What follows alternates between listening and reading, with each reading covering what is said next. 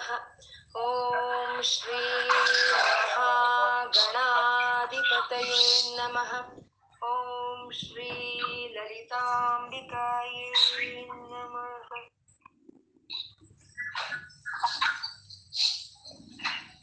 ದೇವರಿಗೂ ದೇವರಿಗೂ ಭಕ್ತನಿಗೂ ಮಧ್ಯದಲ್ಲಿ ಸೇತುವು ಅಂದ್ರೆ ಅದು ಗುರುವು ಗುರುವು ಬ್ರಿಡ್ಜ್ ತರ, ಭಕ್ತನಿಗೂ, ದೇ ದೇವರಿಗೂ ಮಧ್ಯದಲ್ಲಿ ಬ್ರಿಡ್ಜ್ ತರ ಗುರುವು ಅದಕ್ಕೆ ಆ ಗುರುವನ್ನ ನಾವು ಗುರು ಬ್ರಹ್ಮ, ಗುರು ವಿಷ್ಣು, ಗುರುದೇವೋ ಮಹೇಶ್ವರ ಅಂತೀವಿ. ಅಂದ್ರೆ ಆ ಗುರುವು ಬ್ರಹ್ಮ ವಿಷ್ಣು ಮಹೇಶ್ವರ ಅಂತ.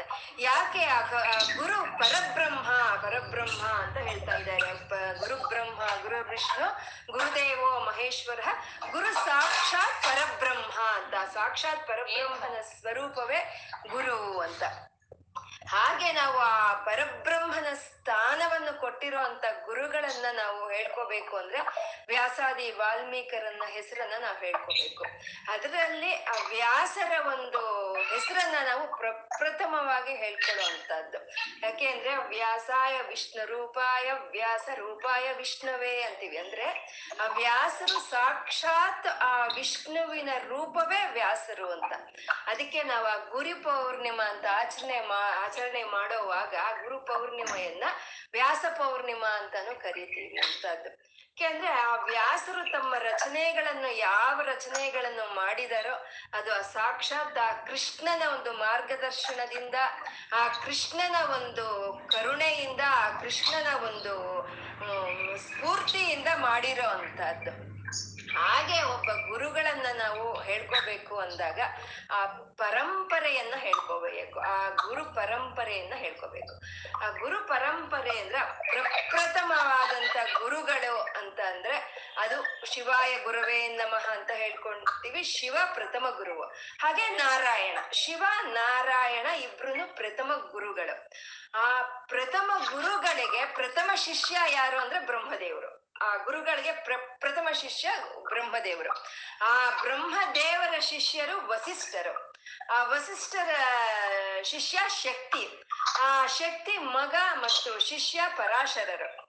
ಆ ಪರಾಶರರ ಮಗ ಮತ್ತೆ ಶಿಷ್ಯ ಅಂದ್ರೆ ವ್ಯಾಸರು. ಆ ವ್ಯಾಸರ ಶಿಷ್ಯರು ಶುಕ ಮಹರ್ಷಿಗಳು. ಆ ಶುಕ ಮಹರ್ಷಿಗಳ ಶಿಷ್ಯರು ಗೌಳ ಭಗವತ್ಪಾದರು. ಆ ಗೌಳ ಭಗವತ್ಪಾದರ ಶಿಷ್ಯರು ಗೋವಿಂದ ಭಗವತ್ಪಾದರು. ಗೋವಿಂದ ಭಗವತ್ಪಾದರ ಶಿಷ್ಯರು ಶಂಕರಾಚಾರ್ಯರು.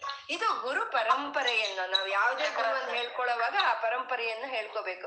ಇದನ್ನೇ ವ್ಯಾಸ ವ್ಯಾಸಂ ವಸಿಷ್ಠ ನಪ್ತಾರಂ ಶಕ್ತೈಪೋಕ್ರಮ ಕಲ್ಮಶಂ ಪರಾಶರಾತ್ಮಜಂ ವಂದೇ ಶುಕತಾತಂ ತಪೋನಿಧಿಂ ಅಂತ ಅಲ್ಲಿ ವಿಷ್ಣುರ ಸಹಸ್ರನಾಮದಲ್ಲಿ ಆ ಗುರು ಪರಂಪರೆಯನ್ನು ಹೇಳ್ತಾರಲ್ವಾ?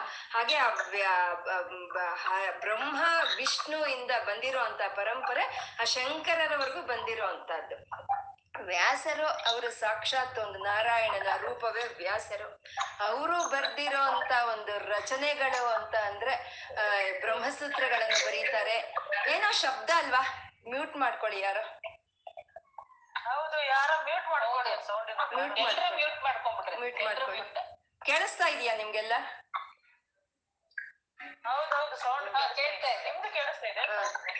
ಹಾಗೆ ಆ ವ್ಯಾಸರು ಆ ವ್ಯಾಸರು ಆ ನಾರಾಯಣನ ಒಂದು ಸ್ಫೂ- ಇದರಿಂದ ಒಂದು ಆಶೀರ್ವಾದದಿಂದ ಅವರು ಬರ್ದಿರೋ ಅಂತ ಒಂದು ಗ್ರಂಥಗಳು ಅಂದ್ರೆ ಅವು ಬ್ರಹ್ಮಸೂತ್ರಗಳು ಮತ್ತೆ ಮಹಾಭಾರತ, ಅಷ್ಟಾದಶ ಪುರಾಣಗಳು ಮತ್ತು ಭಾಗವತ ಅನ್ನೋದು. ಇಂತಹ ಗ್ರಂಥಗಳನ್ನ ಅಮೂಲ್ಯವಾದಂತ ಗ್ರಂಥಗಳನ್ನ ವ್ಯಾಸರು ರಚನೆ ಮಾಡಿರೋ ಅಂತದ್ದು ಮತ್ತೆ ಶಂಕರರು ಅಂತಂದ್ರೆ ಅದಕ್ಕೆ ಅವರು ವ್ಯಾಸರನ್ನ ವ್ಯಾ, ಒಂದು ನಾರಾಯಣನ ರೂಪ ಅಂತ ಹೇಳೋ ಅಂತದ್ದು ಮತ್ತೆ ಶಂಕರರು ಶಂಕರರು ಈ ದ್ರವಿಡ ದೇಶದ ಅಂದ್ರೆ ಕೇರಳ ದೇಶದಲ್ಲಿ ಒಂದು ಕಾಲಡಿ ಅನ್ನೋ ಒಂದು ಗ್ರಾಮದಲ್ಲಿ ಆರ್ಯಾಂಬ ಶಿವಗುರು ಅನ್ನೋ ದಂಪತಿಗಳಿಗೆ ಸಾಕ್ಷಾತ್ ಈಶ್ವರನ ಅನುಗ್ರಹ ಅನುಗ್ರಹದಿಂದ, ಆ, ಈಶ್ವರನೇ ಬಂದಂತಹದ್ದು ಆ ಶಂಕರರ ರೂಪ ಅಂತ ಹೇಳೋ ಅಂತದ್ದು ಅಂತ ಶಂಕರರು ಅವರು ಒಂದು ನಾಲ್ಕನೇ ವರ್ಷದಲ್ಲೇ ನಾಲ್ಕು ವಿಧವಾದ ವೇದಗಳನ್ನ ಅಧ್ಯಯನ ಮಾಡಿದ್ರು. ಅಂದ್ರೆ ಅಧ್ಯಯನ ಮಾಡ್ಲಿಲ್ಲ. ನಾಲ್ಕು ವರ್ಷದಲ್ಲಿ ಅವರು ಗುರುವಿನ ಸ್ಥಾನದಲ್ಲಿ ನಿಂತು ಎಲ್ಲರಿಗೂ ಆ ವೇದವನ್ನು ಹೇಳ್ಕೊಡ್ತಾ ಇದ್ರಂತೆ. ಹಾಗೆ ಅವರು ಅವ್ರ ನಾಲ್ಕನೇ ವರ್ಷಕ್ಕೆ ಅವರು ಗುರುಗಳಾಗಿರೋಂಥದ್ದು ಅಂದ್ರೆ ಅವರ ಒಂದು ಜನ್ಮ ಅನ್ನೋದು ಆ ಈಶ್ವರನ ಅಂಶದಿಂದ ಬಂದಿರೋಂಥದ್ದು ಆ, ವ್ಯಾಸರ ಒಂದು ಇದು ಅದು ವಿಷ್ಣುವಿನ ರೂಪ ಅಂತ ಹೇಳ್ಕೊಂಡ್ವಿ. ಶಂಕರರು ಈಶ್ವರನ ರೂಪ ಅಂತ ಹೇಳ್ಕೊಂಡ್ವಿ. ಅಂದ್ರೆ ಭಾರತೀಯ ಒಂದು ಜ್ಞಾನ ವಾಂಗ್ಮಯವೆಲ್ಲವೂ ಹರಿಕೇಶವಮಯವೇ, ಹರಿ ವ್ಯಾಸರು ಕೇಶ ಅನ್ನೋದು ಶಂಕರರು ಅಂತ, ಹರಿಕೇಶಮಯವಾಗಿರುವಂತಹದ್ದು ನಮ್ಮ ಭಾರತೀಯ ಒಂದು ಜ್ಞಾನ ವಾಂಗ್ಮಯವೆಲ್ಲನು. ಹಾಗೆ ನಾಲ್ಕು ವರ್ಷಕ್ಕೆ ಒಂದು ಗುರುವಿನ ಸ್ಥಾನದಲ್ಲಿ ನಿಂತಂತ ಶಂಕರಾಚಾರ್ಯರು ಅವರು ನಮ್ಗೆ ಕೊಟ್ಟಂತ ಒಂದು ಶಾರದೆ ಅಂತಂದ್ರೆ ಎರಡು ಶಾರದೆಗಳನ್ನ ಅವ್ರು ಕೊಡ್ತಾರೆ, ನಮ್ಗೆ ಎರಡು ಶಾರದೆಗಳನ್ನ. ಒಂದು ಅಧ್ಯಯನ ಶಾರದ ಅಂತ ಹೇಳ್ತಾರೆ, ಒಂದು ಉಪಾಸನಾ ಶಾರದ ಅಂತ ಹೇಳ್ತಾರೆ. ಆ ಉಪಾಸನಾ ಶಾರದ ಅನ್ನೋದು ನಮಗ್ ಗೊತ್ತಿದೆ. ಶಂಕ, ಶೃಂಗೇರಿಯಲ್ಲಿ ಆ ಶಾರದೆಯನ್ನು ಪ್ರತಿಷ್ಠಾಪನೆ ಮಾಡಿದಂತ ಶಂಕರರು, ಅವರು ಅದು ಉಪಾಸನಾ ಶಾರದ ಅಂತ. ಅದು ನಾವು ಧ್ಯಾನವನ್ನು ಮಾಡೋದಕ್ಕೆ. ಹಾಗೆ ಅಧ್ಯಯನ ಶಾರದ ಅಂತ ಅಂದ್ರೆ ಅವರು ಬರ್ದಿರೋ ಅಂತ ಒಂದು ರಚನೆಗಳನ್ನ ಅಧ್ಯಯನ ಶಾರದ ಅಂತ ಹೇಳ್ತಾರೆ. ಅವರು ಬರ್ದಿರೋ ಅಂತ ಒಂದು ರಚನೆಗಳು ಮೂರು ವಿಧವಾದಂತ ಒಂದು ರಚನೆಗಳನ್ನ ಅವ್ರು ಮಾಡ್ತಾರೆ. ಅದನ್ನೇ ಭಾಷ್ಯ ಗ್ರಂಥ ಅಂತ ಹೇಳ್ತಾರೆ, ಮತ್ತೆ ಪ್ರಕಟ ಗ್ರಂಥಗಳು ಅಂತ ಹೇಳ್ತಾರೆ, ಮತ್ತೆ ಸ್ತೋತ್ರ ರೂಪ ಅಂತ ಹೇಳ್ತಾರೆ. ಈ ಭಾಷ್ಯ ಗ್ರಂಥಗಳು ಅಂತಂದ್ರೆ ಅದು ಈ ಬ್ರಹ್ಮಸೂತ್ರಗಳಿಗೆ ಅವರು ಭಾಷ್ಯವನ್ನು ಬರೀತಾರೆ. ಮತ್ತೆ ಈ ದಶೋಪನಿಷತ್ತುಗಳಿಗೆ ಭಾಷ್ಯವನ್ನು ಬರೀತಾರೆ. ಮತ್ತೆ ಭಗವದ್ಗೀತೆಗೆ ಭಾಷ್ಯವನ್ನು ಬರೀತಾರೆ. ಇದನ್ನ ಪ್ರಸ್ಥಾನತ್ರಯ ಅಂತ ಕರೀತಾರೆ. ಇದನ್ನ ಈ ಮೂರಕ್ಕೂ ಭಾಷ್ಯಗಳನ್ನು ಬರೆದ್ರು. ಇದು ಪ್ರಕಟ ಗ್ರಂಥಗಳು ಅಂದ್ರೆ ಇವಾಗ ವಿವೇಕ ಚೂಡಾಮಣಿ ಇಂಥ ಗ್ರಂಥಗಳನ್ನೆಲ್ಲ ಪ್ರಕಟ ಗ್ರಂಥಗಳು ಅಂತ ಹೇಳ್ತಾರೆ. ಮತ್ತೆ ಸ್ತೋತ್ರಗಳು, ಸ್ತೋತ್ರ ರೂಪ. ಈ ಭಾಷ್ಯ ರೂಪವಾಗಿ ಬಂದಂತ ಗ್ರಂಥಗಳು ಅದು ಅರ್ಥ ಆಗ್ಬೇಕು ಅಂದ್ರೆ ಬ್ರಹ್ಮಜ್ಞಾನಿಗಳಿಗೆ ಅರ್ಥ ಆಗುತ್ತೆ ಅಷ್ಟೇ ಅದು. ಅದು ಭಾಷ್ಯವೇ, ಗ್ರಂಥಗಳಿಗೆ ಭಾಷ್ಯ ಅದು. ಆದ್ರೆ ಆ ಭಾಷ್ಯವನ್ನ ಅರ್ಥ ಮಾಡ್ಕೋಬೇಕು ಅಂದ್ರೆ ಬ್ರಹ್ಮಜ್ಞಾನ ಇರಬೇಕು. ಮತ್ತೆ ಈ ವಿವೇಕ ಚೂಡಾಮಣಿ ಪ್ರಕಟ ಗ್ರಂಥಗಳನ್ನ ಅರ್ಥ ಮಾಡ್ಕೋಬೇಕು ಅಂದ್ರೆ ಸ್ವಲ್ಪ ಮಟ್ಟಿಗಿನ ಜ್ಞಾನ ಇರಬೇಕು ನಮ್ಮಲ್ಲಿ, ಯಾವಾಗ ಅರ್ಥ ಆಗುತ್ತೆ. ಅಂದ್ರೆ ಬ್ರಹ್ಮಜ್ಞಾನಿಗಳು ಸರಿ, ಜ್ಞಾನಿಗಳು ಸರಿ ನಮ್ಮಂತ ಸಾಮಾನ್ಯರು? ನಮ್ಮಂತ ಸಾಮಾನ್ಯರಿಗಾಗಿ ಅವರು ಸ್ತೋತ್ರ ರಚನೆಯನ್ನು ಮಾಡ್ತಾರೆ, ಸ್ತೋತ್ರಗಳನ್ನ ಬರೀತಾರೆ. ಆ ಬರೆಯೋ ಸ್ತೋತ್ರಗಳು ಎಷ್ಟು? ಒಂದ, ಎರಡ ಸ್ತೋತ್ರ ಮಾಲಿಕೆ ಅನೇಕವಾದಂತ ಒಂದು ಸ್ತೋತ್ರಗಳನ್ನ ಶಂಕರಾಚಾರ್ಯರು ರಚನೆ ಮಾಡ್ತಾರೆ. ಅವರು ಒಂದು ಯೋಗದ ಒಂದು ಶಕ್ತಿಯಿಂದ, ಅವ್ರ ತಪೋಶಕ್ತಿಯಿಂದ ಶಂಕರರು ಕನ್ಯಾಕುಮಾರಿಯಿಂದ ಹಿಡಿದು ಕಾಶ್ಮೀರದವರೆಗೂ ಎಲ್ಲಾ ಕಡೆ ಸಂಚಾರ ಮಾಡ್ತಾ, ಎಲ್ಲಾ ಕ್ಷೇತ್ರಗಳನ್ನು ಅವರು ದರ್ಶನ ಮಾಡ್ತಾ, ಆ ಕ್ಷೇತ್ರಾದಿ ದೇವತೆಗಳನ್ನು ಸ್ತುತಿಸ್ತಾ ಸ್ತೋತ್ರಗಳನ್ನು ಮಾಡ್ತಾರೆ. ಇದೇ ಅಲ್ವಾ ನಾವು? ಆ ಶ್ರೀಶೈಲ್ಯಂ ಹೋದಾಗ ಅಲ್ಲಿ ಮಲ್ಲಿಕಾರ್ಜುನನ ಕುರಿತು ಶಂಕರಾಚಾರ್ಯರು ಸ್ತೋತ್ರವನ್ನು ರಚಿಸಿದ್ದಾರೆ ಅಲ್ವಾ? ಯಾವ್ದದು ಯಾವುದು? ಮಲ್ಲಿಕಾರ್ಜುನ? ಶಿವಾನಂದ. ಲಹರಿ. ಅವರು ಆ ಆ ಶ್ರೀಶೈಲ್ಯಕ್ಕೆ ಹೋದಾಗ ಆ ಶ್ರೀಶೈಲ್ಯ ಮಲ್ಲಿಕಾರ್ಜುನನ ಬಗ್ಗೆ ಸ್ತುತಿಸ್ತಾ ಸ್ತೋತ್ರ ಮಾಡಿರೋ ಅಂತದ್ದು ಅದು ಶಿವಾನಂದ ಲಹರಿ. ಹಾಗೆ ಎಲ್ಲಾ ಕ್ಷೇತ್ರಗಳನ್ನು ದರ್ಶನ ಮಾಡ್ತಾ ಆ ಕ್ಷೇತ್ರಾದಿ ದೇವತೆಗಳನ್ನ ಸ್ತುತಿಸ್ತಾ ಅವರು ಸ್ತೋತ್ರವನ್ನು ಬರೀತಾ ಇದ್ರಂತೆ. ಅದಕ್ಕೆ ಎಲ್ಲಾ ಕ್ಷೇತ್ರ ದೇವತೆಗಳು ಅರೆ ಶಂಕರರು ಬರಬಾರ್ದ, ಶಂಕರರು ಬರ್, ಬಂದು ನನ್ನ ಸ್ತೋತ್ರವನ್ನು ಬರಿಬಾರ್ದ, ನನ್ನ ಸ್ತೋತ್ರವನ್ನು ಬರಿಬಾರ್ದ ಅಂತ ಎದುರು ನೋಡ್ತಾ ಇದ್ರಂತೆ ಅವರು. ಶಂಕರರು ಬರ್ಲಿ, ಸ್ತೋತ್ರ ಮಾಡ್ಲಿ ಅಂತ. ಯಾಕೆ ಹಾಗೆ ಅಂತಂದ್ರೆ, ಒಂದು ಸಲಿ ಶಂಕರರು ಒಂದು ಸ್ತೋತ್ರವನ್ನು ಬರೆದರೆ ಅದು ಜನಸಾಮಾನ್ಯರಲ್ಲಿ ಪ್ರವಾಹವಾಗಿ ಪ್ರಸಾರವಾಗಿ ಬರುವಂತಹದ್ದು. ಪ್ರಸಾರವಾಗಿ, ಪ್ರವಾಹವಾಗಿ ಬರುತ್ತೆ. ಅಲ್ವಾ ಇವಾಗ ನಮ್ಮ ಒಂದು ಭಾರತ ದೇಶದಲ್ಲಿ ನಮ್ಮ ಒಂದು ಭಕ್ತರು ಭಕ್ತರು ಅನ್ನೋರು ಯಾರಿರ್ತಾರೋ ಆ ಯಾವುದೇ ಭಕ್ತರಿಗಾದ್ರು, ಯಾವುದೇ ಭಕ್ತನ್ಗಾದ್ರು, ಆ ಶಂಕರರ ಒಂದು ಸ್ತೋತ್ರವನ್ನಾದ್ರೂ ಹೇಳ್ದಲೇ ಇದ್ರೆ ಅವ್ರಿಗೆ ಆ ದಿನ ಪೂರ್ತಿ ಆಗೋದಿಲ್ಲ. ಅಂದ್ರೆ ಅದು ಇದು ಅಸತ್ಯ ಅಲ್ಲ, ಸತ್ಯದ ಮಾತು ಅಲ್ವಾ? ಯಾವ್ದಾದ್ರೂ ಒಂದು ಸ್ತೋತ್ರ ಶಂಕರರು ಬರ್ದಿರುವಂತ ಸ್ತೋತ್ರ ಆ ಬಾಯಲ್ಲಿ, ಆ ಭಕ್ತರ ಬಾಯಲ್ಲಿ ಬರ್ಲೇಬೇಕು. ಬಂದ್ರೇನೆ ಅವ್ರಿಗೆ ದಿನ ಪೂರ್ತಿ ಆಗುವಂತದ್ದು ಅಲ್ವಾ? ಯಾಕೆಂದ್ರೆ ಅವರು ಯಾವ ದೇವ್ರನ್ನು ಬಿಟ್ಟಿಲ್ಲ. ಎಲ್ಲಾ ದೇವರ ಸ್ತೋತ್ರಗಳನ್ನ ಅವರು ಸ್ತುತಿಸಿದ್ದಾರೆ. ಎಲ್ಲಾ ದೇವರ ಸ್ತೋತ್ರಗಳನ್ನ ಅವರು ಬರ್ದಿದ್ದಾರೆ ಅಲ್ವಾ? ಇದೇ ಮು- ಮುದಾಕರ ದಮೋದಕಂ ಅಂದ್ರು. ಷಡಾನನಂ ಚಂದನ ಅಂತ ಅದು ಹೇಳಿದ್ರು. ಮತ್ತೆ ನಾಗೇಂದ್ರ ಹಾರಾಯ ಅಂದ್ರು. ಬ್ರಹ್ಮ ಮುರಾರಿ ಸುರಾರ್ಚಿತ ಲಿಂಗಂ ಅಂದ್ರು. ಮತ್ತೆ ಇನ್ನು ಅಮ್ಮನವ್ರ ಬಗ್ಗೆ ಅಂತೂ ಹೇಳೋ ಕೆಲ್ಸವೇ ಇಲ್ಲ. ಅಷ್ಟು ಸ್ತೋತ್ರಗಳು. ಬೆಳಗ್ಗೆ ಎದ್ದು ಕಣ್ಣು ಬಿಡ್ತಾ ಇದ್ದಾಗೆ ಪ್ರಾತಸ್ಮರಾಮಿ ಲಲಿತಾ ವದನಾರವಿಂದಂ ಅಂತ. ಬೆಳಗ್ಗೆ ಹೇಳ್ತಿದ್ದಾಗೆ ಅಮ್ಮನವರ ಒಂದು ಸ್ಮರಣೆ ಅಂತ ಹೇಳೋದು. ಭಜ ಗೋವಿಂದಂ ಭಜ ಗೋವಿಂದಂ ಅಂತ ಸ್ತುತಿ ಮಾಡಿದ್ರು ಅಲ್ವಾ? ಹಾಗೆ ಅವರು ಸ್ತುತಿ ಮಾಡ್ದಲೇ ಇರುವಂತ ಒಂದು ದೇವ್ರು ಇಲ್ಲ ಅಂತ ಹೇಳ್ಬಹುದು ನಾವು. ಅವರು ಶಂಕರರು ಅವರು ಎಂಟನೇ ವಯಸ್ಸಿನಲ್ಲಿ ಅವರು ಕನಕದಾರ ಸ್ತೋತ್ರವನ್ನು ರಚನೆ ಮಾಡ್ತಾರೆ. ಆ ಅವರು ಎಂಟನೇ ವಯಸ್ಸಿನಲ್ಲಿ ರಚನೆ ಮಾಡಿದಂತ ಒಂದು ಕನಕದಾರ ಸ್ತೋತ್ರವೇ ಒಂದು ಬೀಜವಾಗಿ ಆ ಬೀಜದಿಂದಂತ ಬಂದಂತ ವೃಕ್ಷವೇ ಆ ನೂರು ಶ್ಲೋಕಗಳಿರುವಂತ ಸೌಂದರ್ಯ ಲಹರಿ ಅಂತ ಹೇಳಬಹುದು. ಆ ಆ ಕನಕದಾರ ಸ್ತೋತ್ರವೇ ಒಂದು ಅದೇ ಬೀಜ, ಅದರಿಂದ ಬಂದಂತ ವೃಕ್ಷವೇ ನೂರು ಶ್ಲೋಕಗಳ ಸೌಂದರ್ಯ ಲಹರಿ ಅಂತ ನಾವು ಹೇಳಬಹುದು. ಈ ಸೌಂದರ್ಯ ಲಹರಿ ಶಿವಾನಂದ ಲಹರಿ. ಶಿವಾನಂದ ಲಹರಿ ನೂರು ಸ್ತೋತ್ರಗಳು. ಸ್ತ- ಸೌಂದರ್ಯ ಲಹರಿ ನೂರು ಸ್ತೋತ್ರಗಳು. ಅವು ಸ್ತೋತ್ರ ರೂಪವೇ, ಅವಕ್ಕೆ ಸ್ತೋತ್ರದ ಸ್ಥಾನಮಾನವೇ. ಆದ್ರೆ ಅವು ಗ್ರಂಥಗಳಾಗಿ ಪರಿಮಣಿಸಿ ಹೋಗುತ್ತೋ ಅಂತದ್ದು ಅದು. ಆ ಶಿವಾನಂದ ಲಹರಿ, ಸೌಂದರ್ಯ ಲಹರಿ ಅಂತ ಅನ್ನೋದು. ಶಿವಾನಂದ ಲಹರಿ. ಆನಂದ ಲಹರಿ, ಶಿವಾನಂದ ಲಹರಿ, ಸೌಂದರ್ಯ ಲಹರಿ, ಅಂದ. ಆ ಶಿವ ಆನಂದ ಅನ್ನೋದು ಅದು ಆನಂದ, ಈ ಸೌಂದರ್ಯ ಲಹರಿ ಅನ್ನೋದು ಅಂದ.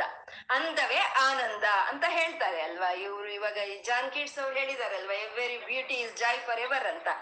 ಪ್ರತಿ ಒಂದು ಸೌಂದರ್ಯವೂ ಯಾವಾಗ್ಲೂ ಆನಂದವೇ ಅಂತ ಹೇಳೋವಂಥದ್ದು. ಆದ್ರೆ ಪ್ರತಿ ಒಂದು ಸೌಂದರ್ಯವೂ ಆನಂದ ಅಲ್ಲ. ಆನಂದವೇ ಅಂದ ಅಂತ ಹೇಳೋವಂಥದ್ದು. ಇವಾಗ ಈ ಈ ಪ್ರಪಂಚ ಇದೆ. ಈ ಪ್ರಪಂಚದಲ್ಲಿ ಆ ಚೈತನ್ಯ ಇರೋದಕ್ಕೆ ಇದು ಇಷ್ಟು ಆನಂದವಾಗಿ ಇಷ್ಟು ಅಂದವಾಗಿ ಕಾಣಿಸ್ತಾ ಇದೆ ಅಲ್ವಾ? ಸೂರ್ಯನಿಗೆ ಆ ಶಾಖ ಕೊಡೋ ಅಂತದ್ದೇ ಅದೇ ಅವನ ಸೌಂದರ್ಯ. ಆ ಆನಂದ ಬಿಸಿನೇ ಆನಂದ ಅದೇ ಸೌಂದರ್ಯ. ಹಾಗೆ ಇವಾಗ ನಮ್ಮ ಶರೀರದಲ್ಲೂ ಅಷ್ಟೇ ಈಗ ನಮ್ಮ ಶರೀರ ಹೀಗಿದೆ ಅಂತಂದ್ರೆ ಈ ಪ್ರಪಂಚ ಹೀಗೆ ಸುಂದರವಾಗಿ ಕಾಣಿಸ್ತಾ ಇದೆ ಅಂದ್ರೆ ನಮ್ಮ ಶರೀರ ಹೀಗೆ ಸುಂದರವಾಗಿ ಕಾಣಿಸ್ತಾ ಇದೆ ಅಂದ್ರೆ ಈ ಇರೋ ಅಂತ ಈ ಚೈತನ್ಯವೇ ಈ ಚೈತನ್ಯದಿಂದಾನೇ ನಾವು ಹೀಗೆ ಅಂದವಾಗಿ ಆನಂದವಾಗಿ ನಾವು ಕಾಣಿಸ್ತಾ ಇರೋವಂಥದ್ದು ಅಲ್ವಾ? ಅಂದ್ರೆ ಈ ಅಂದವೇ ಆನಂದ ಅಲ್ಲ. ಅಂದವೇ ಆನಂದ ಅಲ್ಲ, ಆನಂದವೇ ಅಂದ. ಅಂದ್ರೆ ಇವಾಗ ಒಂದು ಸುಂದರವಾಗಿರೋರು ಇರ್ತಾರೆ, ತುಂಬಾ ಚೆಲುವೆ, ತುಂಬಾ ಚೆನ್ನಾಗಿರ್ತಾಳೆ ಅಂದ್ರೆ ಎಲ್ಲ ಸಿಡುಕು ಸಿಡುಕು, ಎಲ್ಲದಕ್ಕೂ ಸಿಡುಕೋದು, ಎಲ್ಲದಕ್ಕೂ ಕೋಪವೇ, ಜಲಸಿ, ಇಂಥ ಎಲ್ಲ ಒಂದು ಗುಣಗಳು ಇದ್ರೆ ಅವ್ರನ್ನ ಸುಂದರಿ ಅಂತ ಹೇಳಕ್ಕಾಗುತ್ತ ನಾವು? ಇಲ್ಲ ಅಲ್ವಾ? ಆತ್ಮ ಸೌಂದರ್ಯ ಆತ್ಮ ಸೌಂದರ್ಯ ನಮ್ಮ ಮನಸ್ಸಿನ ಒಂದು ಸೌಂದರ್ಯದಿಂದ ಸೌಂದರ್ಯವತಿ ಅಂತ ಕರೆಯುವಂಥದ್ದು. ಹಾಗೆ ಅದಕ್ಕೆ ಆನಂದವೇ ಅಂದ ಅಂತ. ಅದಕ್ಕೆ ಅವ್ರು ಜಾನ್ ಕಿಡ್ಸ್ ಅವ್ರು ಬರೆದಿರೋದನ್ನ ನಾವು ಬೇಕಾದ್ರೆ every joy is for beauty for ever ಅಂತ ನಾವು ಹೇಳ್ಕೋಬಹುದು ಅಲ್ವಾ? ಆ ಆನಂದವೇ ಅಂದ ಅಂತ ಹೇಳುವಂಥದ್ದು. ಹಾಗೆ ಈ ಶರೀರದಲ್ಲಿ ಆ ಚೈತನ್ಯ ಇರೋದಕ್ಕೆ ಇದಿಷ್ಟು ಆನಂದವಾಗಿದೆ, ಇಷ್ಟು ಅಂದವಾಗಿದೆ. ಇವಾಗ ಈ ಕಣ್ಣಿದೆ. ಈ ಕಣ್ಣಿನಲ್ಲಿ ನಾವು ನೋಡೋ ಅಂತದ್ದೇ ಆನಂದ ಅಲ್ವಾ? ಈ ಕಣ್ಣಿಗೆ ನೋಡೋ ಅಂತ ಒಂದು ಶಕ್ತಿ ಇದೆ. ಅದೇ ಆನಂದ. ಎಲ್ಲ ನೋಡ್ತಾ ಇದ್ರೆ ಅದೇ ಆನಂದ. ಆವಾಗ ಅದೇ ಕಣ್ಣಿಗೆ ಅಂದ ಅಲ್ವಾ? ಅವಾಗ ಕಣ್ಣು ಅಂದವಾಗಿ ಕಾಣಿಸುತ್ತೆ. ಇಲ್ಲ, ಒಂದು ಕಣ್ಣು ಕಾಣಿಸ್ತಾ ಇಲ್ಲ. ಅಂತಂದ್ರೆ ಆ ಕಾಣಿಸ್ದಲೇ ಇರೋ ಕಣ್ಣಿಗೆ ನಾವು ಒಂದು ಚಿನ್ನದ ಒಂದು ಸ್ಪೆಕ್ಸ್ ಅನ್ನ ಹಾಕಿ ಇಟ್ಕೊಂಡ್ರೆ ಅದು ಅಂದವಾ. ಅದು ಅಂದ ಅಲ್ಲ ಅಲ್ವಾ? ಹಾಗೆ ಈ ಕಿವಿ, ಈ ಕಿವಿಗೆ ಈ ಕಿವಿಗೆ ನಾವು ಕೇಳಿಸ್ಕೊಳ್ಳೋ ಅಂತದ್ದೇ ಒಂದು ಆನಂದ ಅಲ್ವಾ? ಎಲ್ಲ ಶಬ್ದಗಳು ಕೇಳಿಸ್ತಾ ಇದ್ರೆ ಅದು ನಮ್ಗೆ ಆನಂದ. ಅದು ಅದು ಅವಾಗ ನಮ್ಗೆ ಆ ಕಿವಿ ಅಂದವಾಗಿರುತ್ತೆ. ಅದು ಬಿಟ್ಟು ಈ ಕಿವಿ ಕೇಳಿಸ್ತಾ ಇಲ್ಲ ಅಂತಂದ್ರೆ ನಾವಿಲ್ಲೊಂದ್ ಎರಡು ಮೂರು ಹೋಲ್ಸ್ ಮಾಡಿ ಒಂದ್ ಎರಡು ಮೂರು ಬಟನ್ಸ್ ಇಟ್ಕೊಂಡ ತಕ್ಷಣ ಇದು ಅಂದವಾಗಿ ಕಾಣಲ್ಲ ಅಲ್ವಾ? ಅಂದವಾಗಿ ಕಾಣಲ್ಲ. ಆ ಆನಂದವೇ ಅಂದ ಅಂತ ಹೇಳೋ ಅಂತದ್ದು ಹಾಗೆ ಈ ಶರೀರದಲ್ಲಿ ಆ ಚೈತನ್ಯ ಅನ್ನೋದು ಇದೆ, ಇರೋದಕ್ಕೆ ನಾವ್ ಈಗ ಕಾಣಿಸ್ತಾ ಇದೀವಿ. ಆ ಚೈತನ್ಯ ಹೊರಟೋದ್ರೆ ಈ ಜೀವ ಹೋಗುತ್ತೆ, ಇದು ನಿರ್ಜೀವ ಆಗುತ್ತೆ, ಇದಕ್ಕೆ ಯಾವ ಸೌಂದರ್ಯನೂ ಅವಾಗ ಇರೋದಿಲ್ಲ ಅಲ್ವಾ? ಹಾಗೆ ಆ ಶಿವಾನಂದ ಲಹರಿ, ಸೌಂದರ್ಯ ಲಹರಿ, ಆ ಪರಮಾತ್ಮನ ಜ್ಞಾನವನ್ನು ತಳ್ಕೊಂಡು ನಾವು ಆನಂದ ಪಡ್ತೀವಲ್ವಾ? ಅದೇ ಅದೇ ಶಿವಾನಂದ ಲಹರಿ. ಆ ಆನಂದದಿಂದ ಬರೋ ಅಂತದ್ದೇ ಅಂದವೇ ಅದೇ ಸೌಂದರ್ಯ ಲಹರಿ ಅಂತೆ. ಶಿವಾನಂದ ಲಹರಿ, ಸೌಂದರ್ಯ ಲಹರಿ ಅಂತ.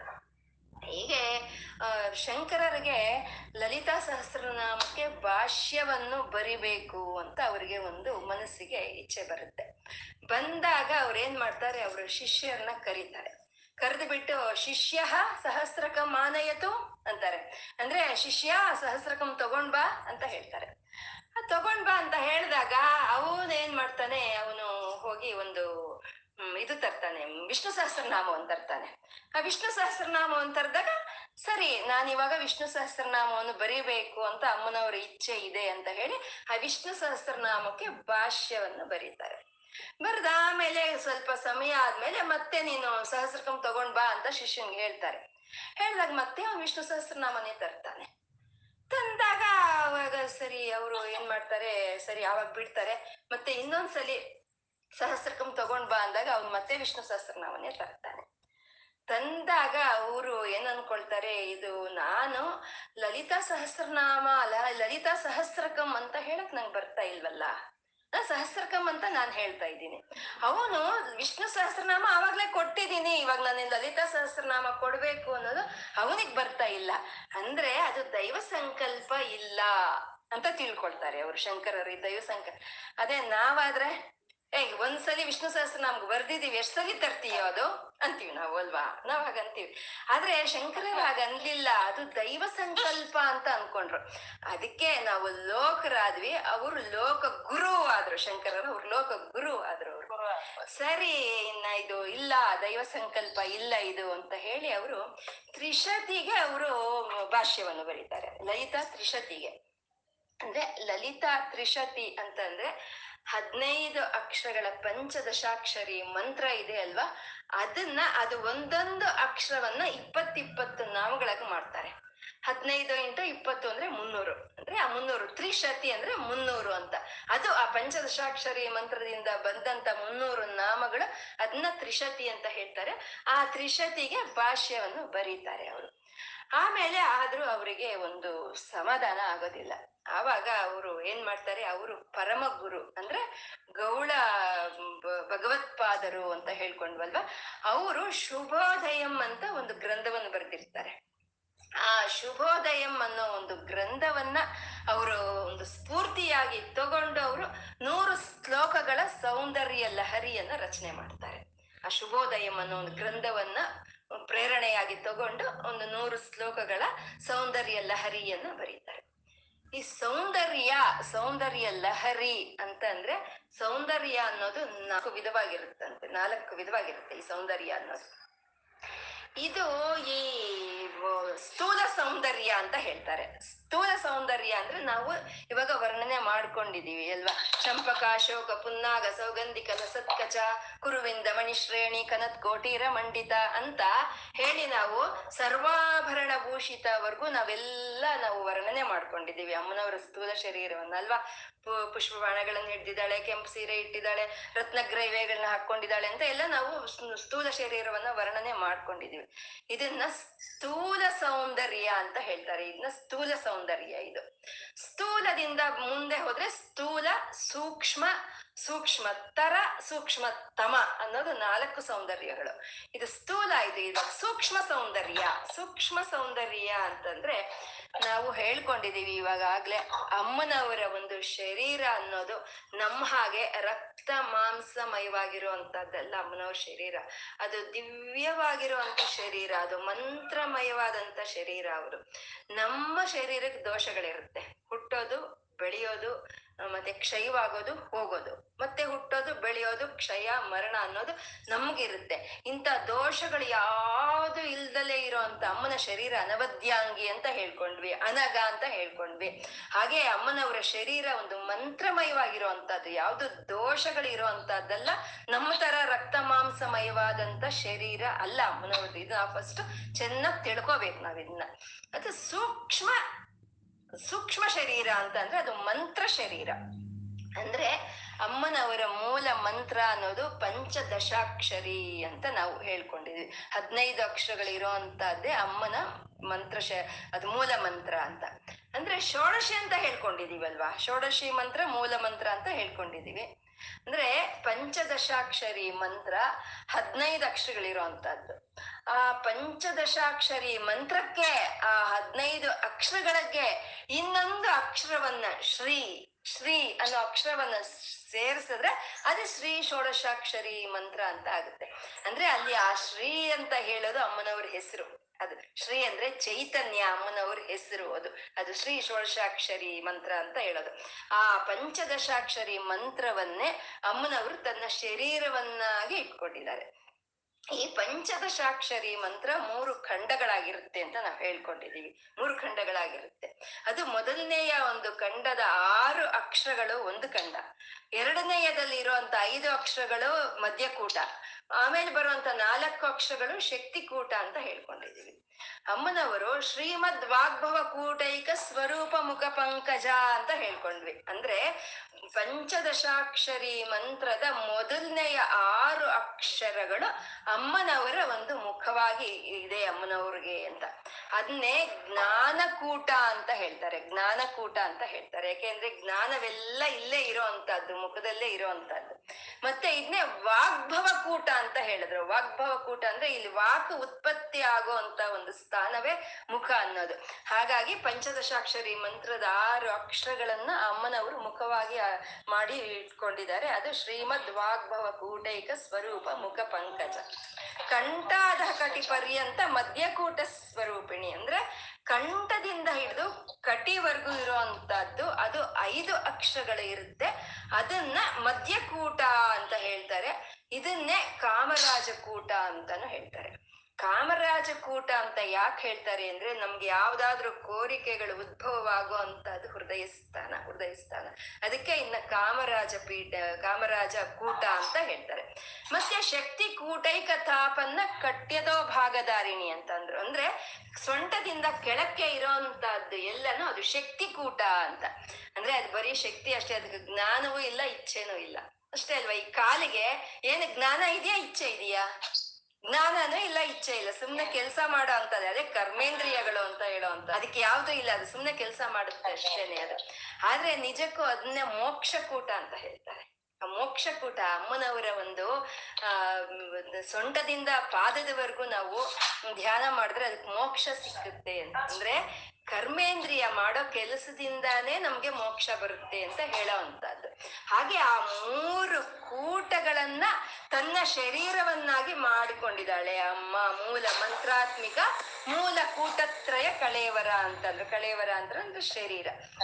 ಇದನ್ನ ಸೂಕ್ಷ್ಮ ಶರೀರ ಅಂತ ಹೇಳ್ತಾರೆ. ಇದು ಸೂಕ್ಷ್ಮ ಸೌಂದರ್ಯ. ಸ್ಥೂಲ ಆಯ್ತು ವರ್ಣನೆ ಮಾಡ್ಕೊಂಡಿದ್ದು. ಇದು ಸ್ಥೂಲ ಅಂತ ಅಂದ್ರೆ ಆ ಮಂತ್ರ ಶರೀರ. ಅದನ್ನ ಸ್ಥೂಲ ಅಂತ ಹೇಳ್ತಾರೆ. ಇದು ಒಂದು ಸೌಂದರ್ಯ. ನಮ್ಗೆ ಇದು ಅಷ್ಟು ಅರ್ಥ ಆಗಲ್ಲ ಅಲ್ವಾ? ಅಷ್ಟು ಚೆನ್ನಾಗಿ ಅರ್ಥ ಆಗೋದಿಲ್ಲ. ಯಾಕೆಂದ್ರೆ ಸ್ಥೂಲ ಅರ್ಥ ಆದಷ್ಟು ಸೂಕ್ಷ್ಮ ಅರ್ಥ ಆಗೋದಿಲ್ಲ. ಸ್ಥೂಲದಿಂದ ಸೂಕ್ಷ್ಮಕ್ಕೆ ಹೋಗ್ತಾ ಹೋಗ್ತಾ ಹೋಗ್ತಾ ಅದು ಅರ್ಥನೂ ಆಗಲ್ಲ. ಮತ್ತೆ ಅದಕ್ಕೆ ಶಕ್ತಿನೂ ಜಾಸ್ತಿ. ಸ್ಥೂಲದಿಂದ ನಾವು ಸೂಕ್ಷ್ಮಕ್ಕೆ ಹೋಗ್ತಾ ಹೋಗ್ತಾ ಅದಕ್ಕೆ ಶಕ್ತಿನೂ ಜಾಸ್ತಿ ಇರುತ್ತೆ. ಇವಾಗ ಭೂಮಿ ಇದೆ. ಭೂಮಿ ಅರ್ಥ ಆದಷ್ಟು ನಮ್ಗೆ ನೀರ್ ಅರ್ಥ ಆಗಲ್ಲ. ಅದು ಸೂಕ್ಷ್ಮ. ಆ ನೀರದಿಂದ ಇನ್ನೂ ಸೂಕ್ಷ್ಮ ಅಂದ್ರೆ ಅದು ಅಗ್ನಿ. ಅಗ್ನಿ, ನೀರ್ ಅರ್ಥ ಆದಷ್ಟು ಅಗ್ನಿ ಅರ್ಥ ಆಗೋದಿಲ್ಲ. ಅಗ್ನಿಯಿಂದ ಇನ್ನೂ ಸೂಕ್ಷ್ಮ ಅಂದ್ರೆ ಗಾಳಿ. ಅಗ್ನಿ ಆದಷ್ಟು ಗಾಳಿ ಆಗಲ್ಲ. ಗಾಳಿಗಿನ್ನ ಸೂಕ್ಷ್ಮ ಆಕಾಶ. ಆ ಗಾಳಿ ಆದಷ್ಟು ಆಕಾಶ ಆಗಲ್ಲ. ಆಕಾಶಕ್ಕಿಂತ ಸೂಕ್ಷ್ಮ ಮನಸ್ಸು. ಮನಸ್ಸು ಇನ್ನೂ ಅರ್ಥ ಆಗೋದಿಲ್ಲ. ಅದಕ್ಕಿಂತ ಇನ್ನೂ ಸೂಕ್ಷ್ಮ ಅಂದ್ರೆ ಆ ಪರಮಾತ್ಮ ಪರಮಾತ್ಮ ಪರಮಾತ್ಮ ಇನ್ನೂ ಅರ್ಥ ಆಗೋದಿಲ್ಲ. ಹಾಗೆ ಸ್ಥೂಲದಿಂದ ಸೂಕ್ಷ್ಮಕ್ಕೆ ಹೋಗ್ತಾ ಹೋಗ್ತಾ ಹೋಗ್ತಾ ಅದಕ್ಕೆ ಶಕ್ತಿ ಜಾಸ್ತಿ ಇರುತ್ತೆ, ಅದು ಅರ್ಥ ಆಗೋದು ಕಷ್ಟ ಆಗುತ್ತೆ. ಹಾಗೆ ಸ್ಥೂಲ ಶರೀರ ಅಂದ್ರೆ ಏನು ವರ್ಣನೆ ಮಾಡಿದ್ರೋ ಅದ್ ನಮ್ಗೆ ಚೆನ್ನಾಗಿ ಅರ್ಥ ಆಯ್ತು. ಇದು ಮಂತ್ರ ಶರೀರ. ಇದನ್ನ ಸ್ಥೂಲ ಅಂತ, ಸೂಕ್ಷ್ಮ ಅಂತ ಹೇಳ್ತಾರೆ. ಅದು ಸ್ಥೂಲ ಸೌಂದರ್ಯ, ಇದು ಸೂಕ್ಷ್ಮ ಸೌಂದರ್ಯ. ಸೂಕ್ಷ್ಮ ತರ ಸೌಂದರ್ಯ ಅಂತಂದ್ರೆ ಇದು ಕುಂಡಲಿನಿ ಶಕ್ತಿ. ನಮ್ಮಲ್ಲಿ ಎಲ್ಲರಲ್ಲೂ ಆ ಕುಂಡಲಿನಿ ಅಮ್ಮನವರು, ಆ ಚೈತನ್ಯ ಅನ್ನೋದು ಮೂರುವರೆ ಸುತ್ತು ಸುತ್ತಕೊಂಡು ಕುಂಡಲಿನಿಯಾಗಿ ನಮ್ಮ ಮೂಲಾಧಾರದಲ್ಲಿ ಇದೆ ಅಂತ ನಾವು ಹೇಳ್ಕೊಂಡಿದ್ವಿ. ಆ ಮೂಲಾಧಾರದಲ್ಲಿ ಇರೋ ಅಂತ ಒಂದು ಆ ಶಕ್ತಿನೇ ಆ ಸುಷುಮ್ನ ನಾಡಿಯಲ್ಲಿ ಚಿದೇಕ ರಸವಾಗಿ ಪ್ರವಾಹವಾಗಿ ಸ ನಿರಂತರ ಪ್ರವಾಹಿಸ್ತಾ ಇರುತ್ತೆ. ನಿರಂತರ ಪ್ರವಾಹ ಆಗ್ತಾ ಇರುತ್ತೆ ಅದು. ಆ ಚೈತನ್ಯ ಸುಷುಮ್ನ ನಾಡಿನಲ್ಲಿ ಪ್ರವಹಿಸ್ತಾ ಎಲ್ಲಾ ಷಟ್ಚಕ್ರಗಳನ್ನು ದಾಟ್ಕೊಂಡು ಹೋಗಿ ಈ ಬ್ರಹ್ಮರಂಧ್ರದಲ್ಲಿ ಇರೋ ಅಂತ ಈಶ್ವರ ಶಕ್ತಿಯನ್ನ ಸೇರುತ್ತೆ.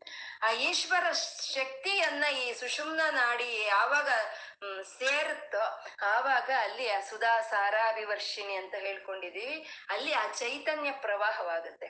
ಆ ಚೈತನ್ಯವೇ ನಮ್ಮ ಶರೀರದಲ್ಲಿ ಇರೋಂತ ಎಪ್ಪತ್ತೆರಡು ಸಾವಿರ ನಾಡಿಗಳಿಗೂ ಆ ಚೈತನ್ಯ ಪ್ರವಾಹವಾಗುತ್ತೆ, ಚೈತನ್ಯ ಪ್ರವಾಹಿಸುತ್ತೆ. ಇದು ಹೇಗೆ ಅಂದ್ರೆ ಮನೆ ಇದೆ, ಮನೆಯಲ್ಲಿ ಎಲ್ಲಾ ಎಲೆಕ್ಟ್ರಿಕ್ ಎಕ್ವಿಪ್ಮೆಂಟ್ಸ್ ಇದೆ ಫ್ರಿಡ್ಜ್ ಇದೆ ವಾಷಿಂಗ್ ಮಿಷಿನ್ ಇದೆ ಮೈಕ್ರೋ ಓವನ್ ಇದೆ, ಓ ಯಪ್ಪ ಇವತ್ತೆಲ್ಲ ಹೇಳ್ಬೋದು ಅಷ್ಟಿರುತ್ತೆ. ಅದಕ್ಕೆಲ್ಲ ವೈರಿಂಗ್ ಆಗಿರುತ್ತೆ. ಈ ನಮ್ಮ ಮನೆಯಲ್ಲಿ ಇರುವಂತ ಒಂದು ಮೈ ಮೈನ್ ಮುಖ್ಯವಾದಂತ ಒಂದು ವೈರ್ ಹೋಗಿ ಆ ಕಾಪರ್ ವೈರ್ ಹೋಗಿ ಆ ಪೋಲಲ್ಲಿ ಇರೋ ಒಂದು ಇದಕ್ಕೆ ಅದು ತಗಲುತ್ತೆ. ಅರ್ಥ ಆಗ್ತಾ ಇದೆಯಾ. ಆ ಹೋಗಿ ಅದು ಮೈನ್ ಕಾಪರ್ ವೈರ್ಗೆ ಟಚ್ ಆದಾಗ ಅಲ್ಲಿ ಆ ಕರೆಂಟ್ ಅನ್ನೋದು ಫ್ಲೋ ಆಗುತ್ತೆ. ಹಾಗೆ ಕರೆಂಟ್ ಫ್ಲೋ ಆಗಿದ್ದು ಎಲ್ಲಾ ಎಕ್ವಿಪ್ಮೆಂಟ್ಸ್ಗೂ ಎಲ್ಲಾ ಪಾಯಿಂಟ್ಸ್ಗೂ ಬರುತ್ತೆ, ಎಲ್ಲಾ ಎಕ್ವಿಪ್ಮೆಂಟ್ಸ್ ವರ್ಕ್ ಆಗುತ್ತೆ ಅಲ್ವಾ? ಅದು ಮನೆ ಅದು, ಆ ಮನೆಯಲ್ಲಿ ಎಲೆಕ್ಟ್ರಿಫಿಕೇಶನ್ ಇದು ಮೈ, ಈ ಮೈಯಲ್ಲೇ ಆ ಎಪ್ಪತ್ತೆರಡು ಸಾವಿರ ನಾಡಿಗಳೇ ಅದನ್ನೇ ವೈರಿಂಗ್ ಅಂತ ಹೇಳೋದು. ಅದೇ ನರ್ವಸ್ ಸಿಸ್ಟಮ್ ಅಂತ ಹೇಳ್ತೀವಿ, ಅದೇ ನಾಡಿ ಮಂಡಲ, ಅದೇ ವೈರಿಂಗ್ ಅನ್ನೋದು. ಅದು ಹಾಗೆ ಆ ಚೈತನ್ಯವನ್ನು ತಗೊಂಡು ಅದು ಎಲ್ಲಾ ಅವಯವಗಳಿಗೂ ಅದನ್ನ ಸರ್ಫರಾಜ್ ಮಾಡುತ್ತೆ. ಮಾಡಿದಾಗ ಈ ಶರೀರ ಅನ್ನೋದು ಕೆಲಸ ಮಾಡೋ ಅಂತದ್ದು ಇದು ನಾವು ಹೇಳ್ಕೊಂಡಿದೀವಿ ಅಲ್ವಾ, ಮೂರುವರೆ ಸುತ್ತು ಸುತ್ತಕೊಂಡು ಆ ಕುಂಡಲಿನಿ ಕೆಳಗೆ ತಲೆ ಬೊಗ್ಗಿಸ್ ಕೂತಿದೆ ಅಂತ ಹೇಳ್ಕೊಂಡಿದ್ವಿ. ಆ ತಲೆ ಬೊಗ್ಗಿಸಿ ಅದು ಕೂತ್ಕೊಂಡಾಗ ಅದನ್ನ ಎಬ್ಬಿಸಿದಾಗ ಅದು ಜ್ಞಾನದ ಕಡೆ ಪ್ರಯಾಣ ಮಾಡುತ್ತೆ, ಇಲ್ದಿದ್ರೆ ಪ್ರಪಂಚದ ವಿಷಯದ ಕಡೆ ಹೋಗುತ್ತೆ ಹೇಳ್ಕೊಂಡಿದೀವಿ ಅಲ್ವಾ. ಅಂದ್ರೆ ಅದ ಅದ, ಆ ಚೈತನ್ಯ ಅನ್ನೋದು ಆ ಸುಷುಮ್ನ ನಾಡಿಯಲ್ಲಿ ನಿರಂತರವಾಗಿ ಪ್ರಸಾರವಾಗ್ತಾನೆ ಇರುತ್ತೆ ಪ್ರಸಾರವಾಗ್ತಾನೆ ಇರುತ್ತೆ, ಆಗ್ತಾನೆ ಇರುತ್ತೆ. ನಾವು ಆ ಕುಂಡಲಿನಿ ನಮ್ಮಲ್ಲಿ ಇದೆಯೋ ಇಲ್ವೋ, ನಮಗ್ ತಿಳಿದಿದೆಯೋ ತಿಳಿದಿಲ್ವೋ, ನಾವ್ ಅದನ್ನ ಕೊಟ್ಟಿರೋದನ್ನ ನಾವು ಬಳಸ್ಕೊಂಡು ಹೋಗ್ತಾ ಇದೀವಿ ಅಷ್ಟೇ ಅಲ್ವಾ? ಅಂದ್ರೆ ಆ ತಲೆ ಬೊಗ್ಗಿದೆ ತಲೆ ಬೊಗ್ಗಿಸ್ಕೊಂಡು ಕೆಳಕ್ಕಿದೆ. ಅದನ್ನ ನಾವು ಮೇಲಕ್ಕೆ ಎಬ್ಬಿಸಿದಾಗ ಈ ಚೈತನ್ಯ ಎಲ್ಲಿಂದ ಬರ್ತಾ ಇದೆ. ಇದು ಈ ಚೈತನ್ಯವನ್ನು ಕೊಡ್ತಾ ಇರೋರು ಯಾರು ಅನ್ನೋ ಅರಿವು ನಮಗೆ ಬರುತ್ತೆ. ಅವಾಗ ತಲೆ ಮೇಲೆ ಎತ್ತಿದೆ ಅಂತ, ಅಲ್ವಾ? ಹಾಗೆ ಆ ನಿರಂತರವಾಗಿ ಆ ಕುಂಡಲಿನಿ ಚೈತನ್ಯ ಅನ್ನೋದು ನಮ್ಮ ಮೈಯಲ್ಲಿರೋ ಎಪ್ಪತ್ತೆರಡು ಸಾವಿರ ನಾಡಿಗಳಿಗೂ ಹರಿಸುತ್ತೆ. ಇದನ್ನ ನಾವು ಸೂಕ್ಷ್ಮತರ ಸೌಂದರ್ಯ ಅಂತ ಹೇಳ್ತೀವಿ. ಎಷ್ಟು ಸೌಂದರ್ಯ ಅಲ್ವಾ ಅದು? ಯಾ ಚೈತನ್ಯ ಅನ್ನೋದು. ಇದು ಸೂಕ್ಷ್ಮತರ ಸೌಂದರ್ಯ ಅಂತ ಹೇಳ್ತೀವಿ. ಇದು ಆ ಮಂತ್ರನಾದ್ರೂ ಸ್ವಲ್ಪ ಅರ್ಥ ಆಯ್ತೇನೋ ಅಲ್ವಾ? ಇದೊಂದು ಸ್ವಲ್ಪ ಇನ್ನೊಂದು ಸ್ವಲ್ಪ ಕಷ್ಟ. ಯಾಕೆಂದ್ರೆ ಇನ್ನೊಂದು ಸ್ವಲ್ಪ ಸೂಕ್ಷ್ಮ ಇದೆ ಇದಕ್ಕಿನ್ನೂ ಶಕ್ತಿ ಜಾಸ್ತಿ ಇರುವಂತದ್ದು ಇದು ಒಂದು ವಿಧವಾದಂತ ಸೌಂದರ್ಯ. ಇನ್ನ ನಾಲ್ಕನೇದು ಸೂಕ್ಷ್ಮತಮ ಸೌಂದರ್ಯ ಅಂದ್ರೆ ಅದಿನ್ನ ಉಪನಿಷತ್ತು ಪ್ರತಿಪಾದನೆ ಮಾಡಿದಂತ ನಿರ್ಗುಣಾಕಾರ ಬ್ರಹ್ಮವೇ, ಆ ಪರಮಾತ್ಮವೇ ಆ ಪರಮಾತ್ಮವೇ ನಮ್ಮ ಆತ್ಮದ ರೂಪದಲ್ಲಿ ಇದೆ ಅಂತ ತಿಳ್ಕೊಳ್ಳೋ ಅಂತದ್ದು ಅದೇ ನಮ್ಮ ಆತ್ಮ, ಅದೇ ಆ ಪರಮಾತ್ಮ ಅಂತ ಹೇಳೋ ಅಂತದ್ದು ಇದನ್ನ ನಾವು ಸೂಕ್ಷ್ಮತಮ ಸೌಂದರ್ಯ ಅಂತ ಹೇಳ್ತೀವಿ. ಸೂಕ್ಷ್ಮ ಸ್ಥೂಲ ಸ್ಥೂಲತರ ಸ್ಥೂಲತಮ ನಾಲ್ಕು ವಿಧವಾದ ಸೌಂದರ್ಯಗಳು. ನಾವು ಒಂದು ಫೋಟೋಯನ್ನ ಇಟ್ಕೊಂಡು ನಾವು ಒಂದು ಉಪಾಸನೆ ಮಾಡ್ತೀವಿ, ಒಂದು ವಿಗ್ರಹವನ್ನ ಉಪಾಸನೆ ಮಾಡ್ತೀವಿ, ಒಂದು ಪೂಜೆ ಮಾಡ್ತೀವಿ. ಮಾಡೋವಾಗ ನಾವೇನ್ ಮಾಡ್ಬೇಕು? ನಮ್ಗೆ ಈಗ ಕಾಣಿಸ್ತಾ ಇದೆ, ಆ ಚಿತ್ರ ಅಲ್ವಾ ಅದು? ಆ ಚಿತ್ರದಲ್ಲಿ ಅವ್ರು ಚೆನ್ನಾಗಿ ಬಿಡಿಸಿದ್ದಾರೆ ಒಡವೆಗಳು ಹಾಕಿದ್ದಾರೆ, ಕಿರೀಟ ಇಟ್ಟಿದ್ದಾರೆ, ಕುಂಕುಮ ಇಟ್ಟಿದ್ದಾರೆ, ಎಲ್ಲ ನೋಡ್ತಾ ಇದೀವಿ ನಾವು. ಆ ನೋಡುವಾಗ ಆ ಚಿತ್ರದಲ್ಲಿ, ಆ ಚಿತ್ರದ ಒಳಗಡೆ ಈ ಮಂತ್ರ ಸೌಂದರ್ಯ ಇದೆ, ಈ ಕುಂಡಲಿನಿ ಸೌಂದರ್ಯ ಇದೆ, ಈ ಒಂದು ಪರತತ್ವದ ಒಂದು ತತ್ವ ವಿಗ್ರಹದಲ್ಲಿ ಇದೆ. ಈ ನಾಲ್ಕು ವಿಧವಾದ ಸೌಂದರ್ಯಗಳು ಅಲ್ಲಿ ಸೇರಿದ್ರೇನೆ ಅದೇ ಸೌಂದರ್ಯ ಲಹರಿ ಅಂತ ನಾವು ತಿಳ್ಕೊಬೇಕು. ಆ ಫೋಟೋನ ನೋಡೋವಾಗ ಒಂದು, ಆ ಫೋಟೋ ಒಂದು ಆಕಾರವನ್ನೇ ನೋಡಬಾರ್ದು. ನಾವು ಅದ್ರ ಒಳಗೆ ಇರೋ ಅಂತ ಮಂತ್ರ ತತ್ವವನ್ನ, ಆ ಒಂದು ಕುಂಡಲಿ ತತ್ವವನ್ನ, ಆ ಪರತತ್ವ, ನಾಮ, ರೂಪ ಇಲ್ದಲೆ ಆ ಪರತತ್ವವನ್ನ ನಾವು ಅದರಲ್ಲಿ ಭಾವನೆ ಮಾಡ್ಕೊಂಡ್ರೆ ನಿಜವಾಗ್ಲೂ ನಮ್ಗೆ ಅದ್ ನೋಡಕ್ಕಾಗಲ್ಲ ರೀ ನಮ್ ಕಣ್ಣಲ್ಲಿ. ನೋಡಕ್ಕಾಗಲ್ಲ, ಅಷ್ಟು ಶಕ್ತಿಯಲ್ಲಿ ನಮಗ್ ಗೋಚರವಾಗುತ್ತೆ ಅದು. ಯಾಕೆಂದ್ರೆ ಸೂರ್ಯನ್ ನೋಡಕ್ಕಾಗತ್ತ ನಮ್ಗೆ ಕಣ್ಣು? ಅಂತ ಒಂದು ಮಂತ್ರ ಚೈತನ್ಯವನ್ನ, ಅಂತ ಒಂದು ಪರಚೈತನ್ಯವನ್ನ ಆ ಫೋಟೋ ಅನ್ನೋದು ಹಿಡ್ಕೊಳುತ್ತೆ ಅಲ್ವಾ? ಇವಾಗ ನಮ್ಮಲ್ಲೂ ಅಷ್ಟೇ, ನಮ್ಗೆ ಹೀಗೆ ಮೂಗು, ಕಣ್ಣು, ಮೂತಿ ಅಂತ ನಮಗ್ ಕಾಣಿಸ್ತಾ ಇದೆ. ಕಾಣಿಸ್ತಾ ಇರಬಹುದು. ಆದ್ರೆ ಇದೇ ಸೌಂದರ್ಯನಾ? ಅಂದ್ರೆ ಅಲ್ಲ ಇದ್ರ ಒಳಗಡೆ ಇರುವಂತ ಒಂದು ಮಂತ್ರ ಸೌಂದರ್ಯ ಇದೆ ಅಲ್ವಾ? ಯಾವ್ದದು? ಸೋಹಂ ಸೋಹಂ ಸೋಹಂ ಅಂತ ನಮ್ಮ ಉಸಿರಾಡ್ತಾ ಇದೆ ಅಲ್ವಾ? ಅದೇ ಮಂತ್ರ ಸೌಂದರ್ಯ ಅಂತ ಹೇಳೋ ಅಂತದ್ದು ಮತ್ತೆ ಸೂಕ್ಷ್ಮ ತರ ಸೌಂದರ್ಯ ಅಂತ ಅಂದ್ರೆ ಅದೇ ಕುಂಡಲಿನಿ ಚಿದೇಕ ರಸ ರೂಪವಾಗಿ ಅದು ಇದಾಗ್ತಾ ಇದೆ ಅಲ್ವಾ? ಅದೇ ಕುಂಡಲಿನಿ ಸೌಂದರ್ಯ. ಆ ಇಲ್ಲಂದ್ರೆ ಆತ್ಮ ತತ್ವವೇ ಅದೇ ಒಂದು ಪರತತ್ವ ಅಂತ ಹೇಳೋದು. ಇವು ಇಷ್ಟು ಸೇರಿದ್ರೆ ಅದು ನಮ್ಮ ಶರೀರದಲ್ಲಿ ಇಲ್ಲಿ ಕಾಣಿಸ್ತಾ ಇರೋ ಸೌಂದರ್ಯ ಇದನ್ನೇ ಸೌಂದರ್ಯ ಲಹರಿ ಅಂತ ನಾವು ಹೇಳುವಂತದ್ದು ಅರ್ಥ ಆಯ್ತಾ? ಅರ್ಥ ಆಯ್ತಾ? ಹಾಗೆ ಆ ಶಂಕರ ಹಾಗೆ ಆ ಶಂಕರರು ಆ ಸೌಂದರ್ಯ ಲಹರಿಯನ್ನ ಬರೆಯೋದಕ್ಕೆ ಅಂತ ಹೊರಡ್ತಾರೆ. ಆ ಹೊರಡೋವಾಗ ಅವರು ಜೀವನದಲ್ಲಿ ಆವಾಗ ಒಂದು ಘಟನೆ ನಡೆಯುತ್ತೆ.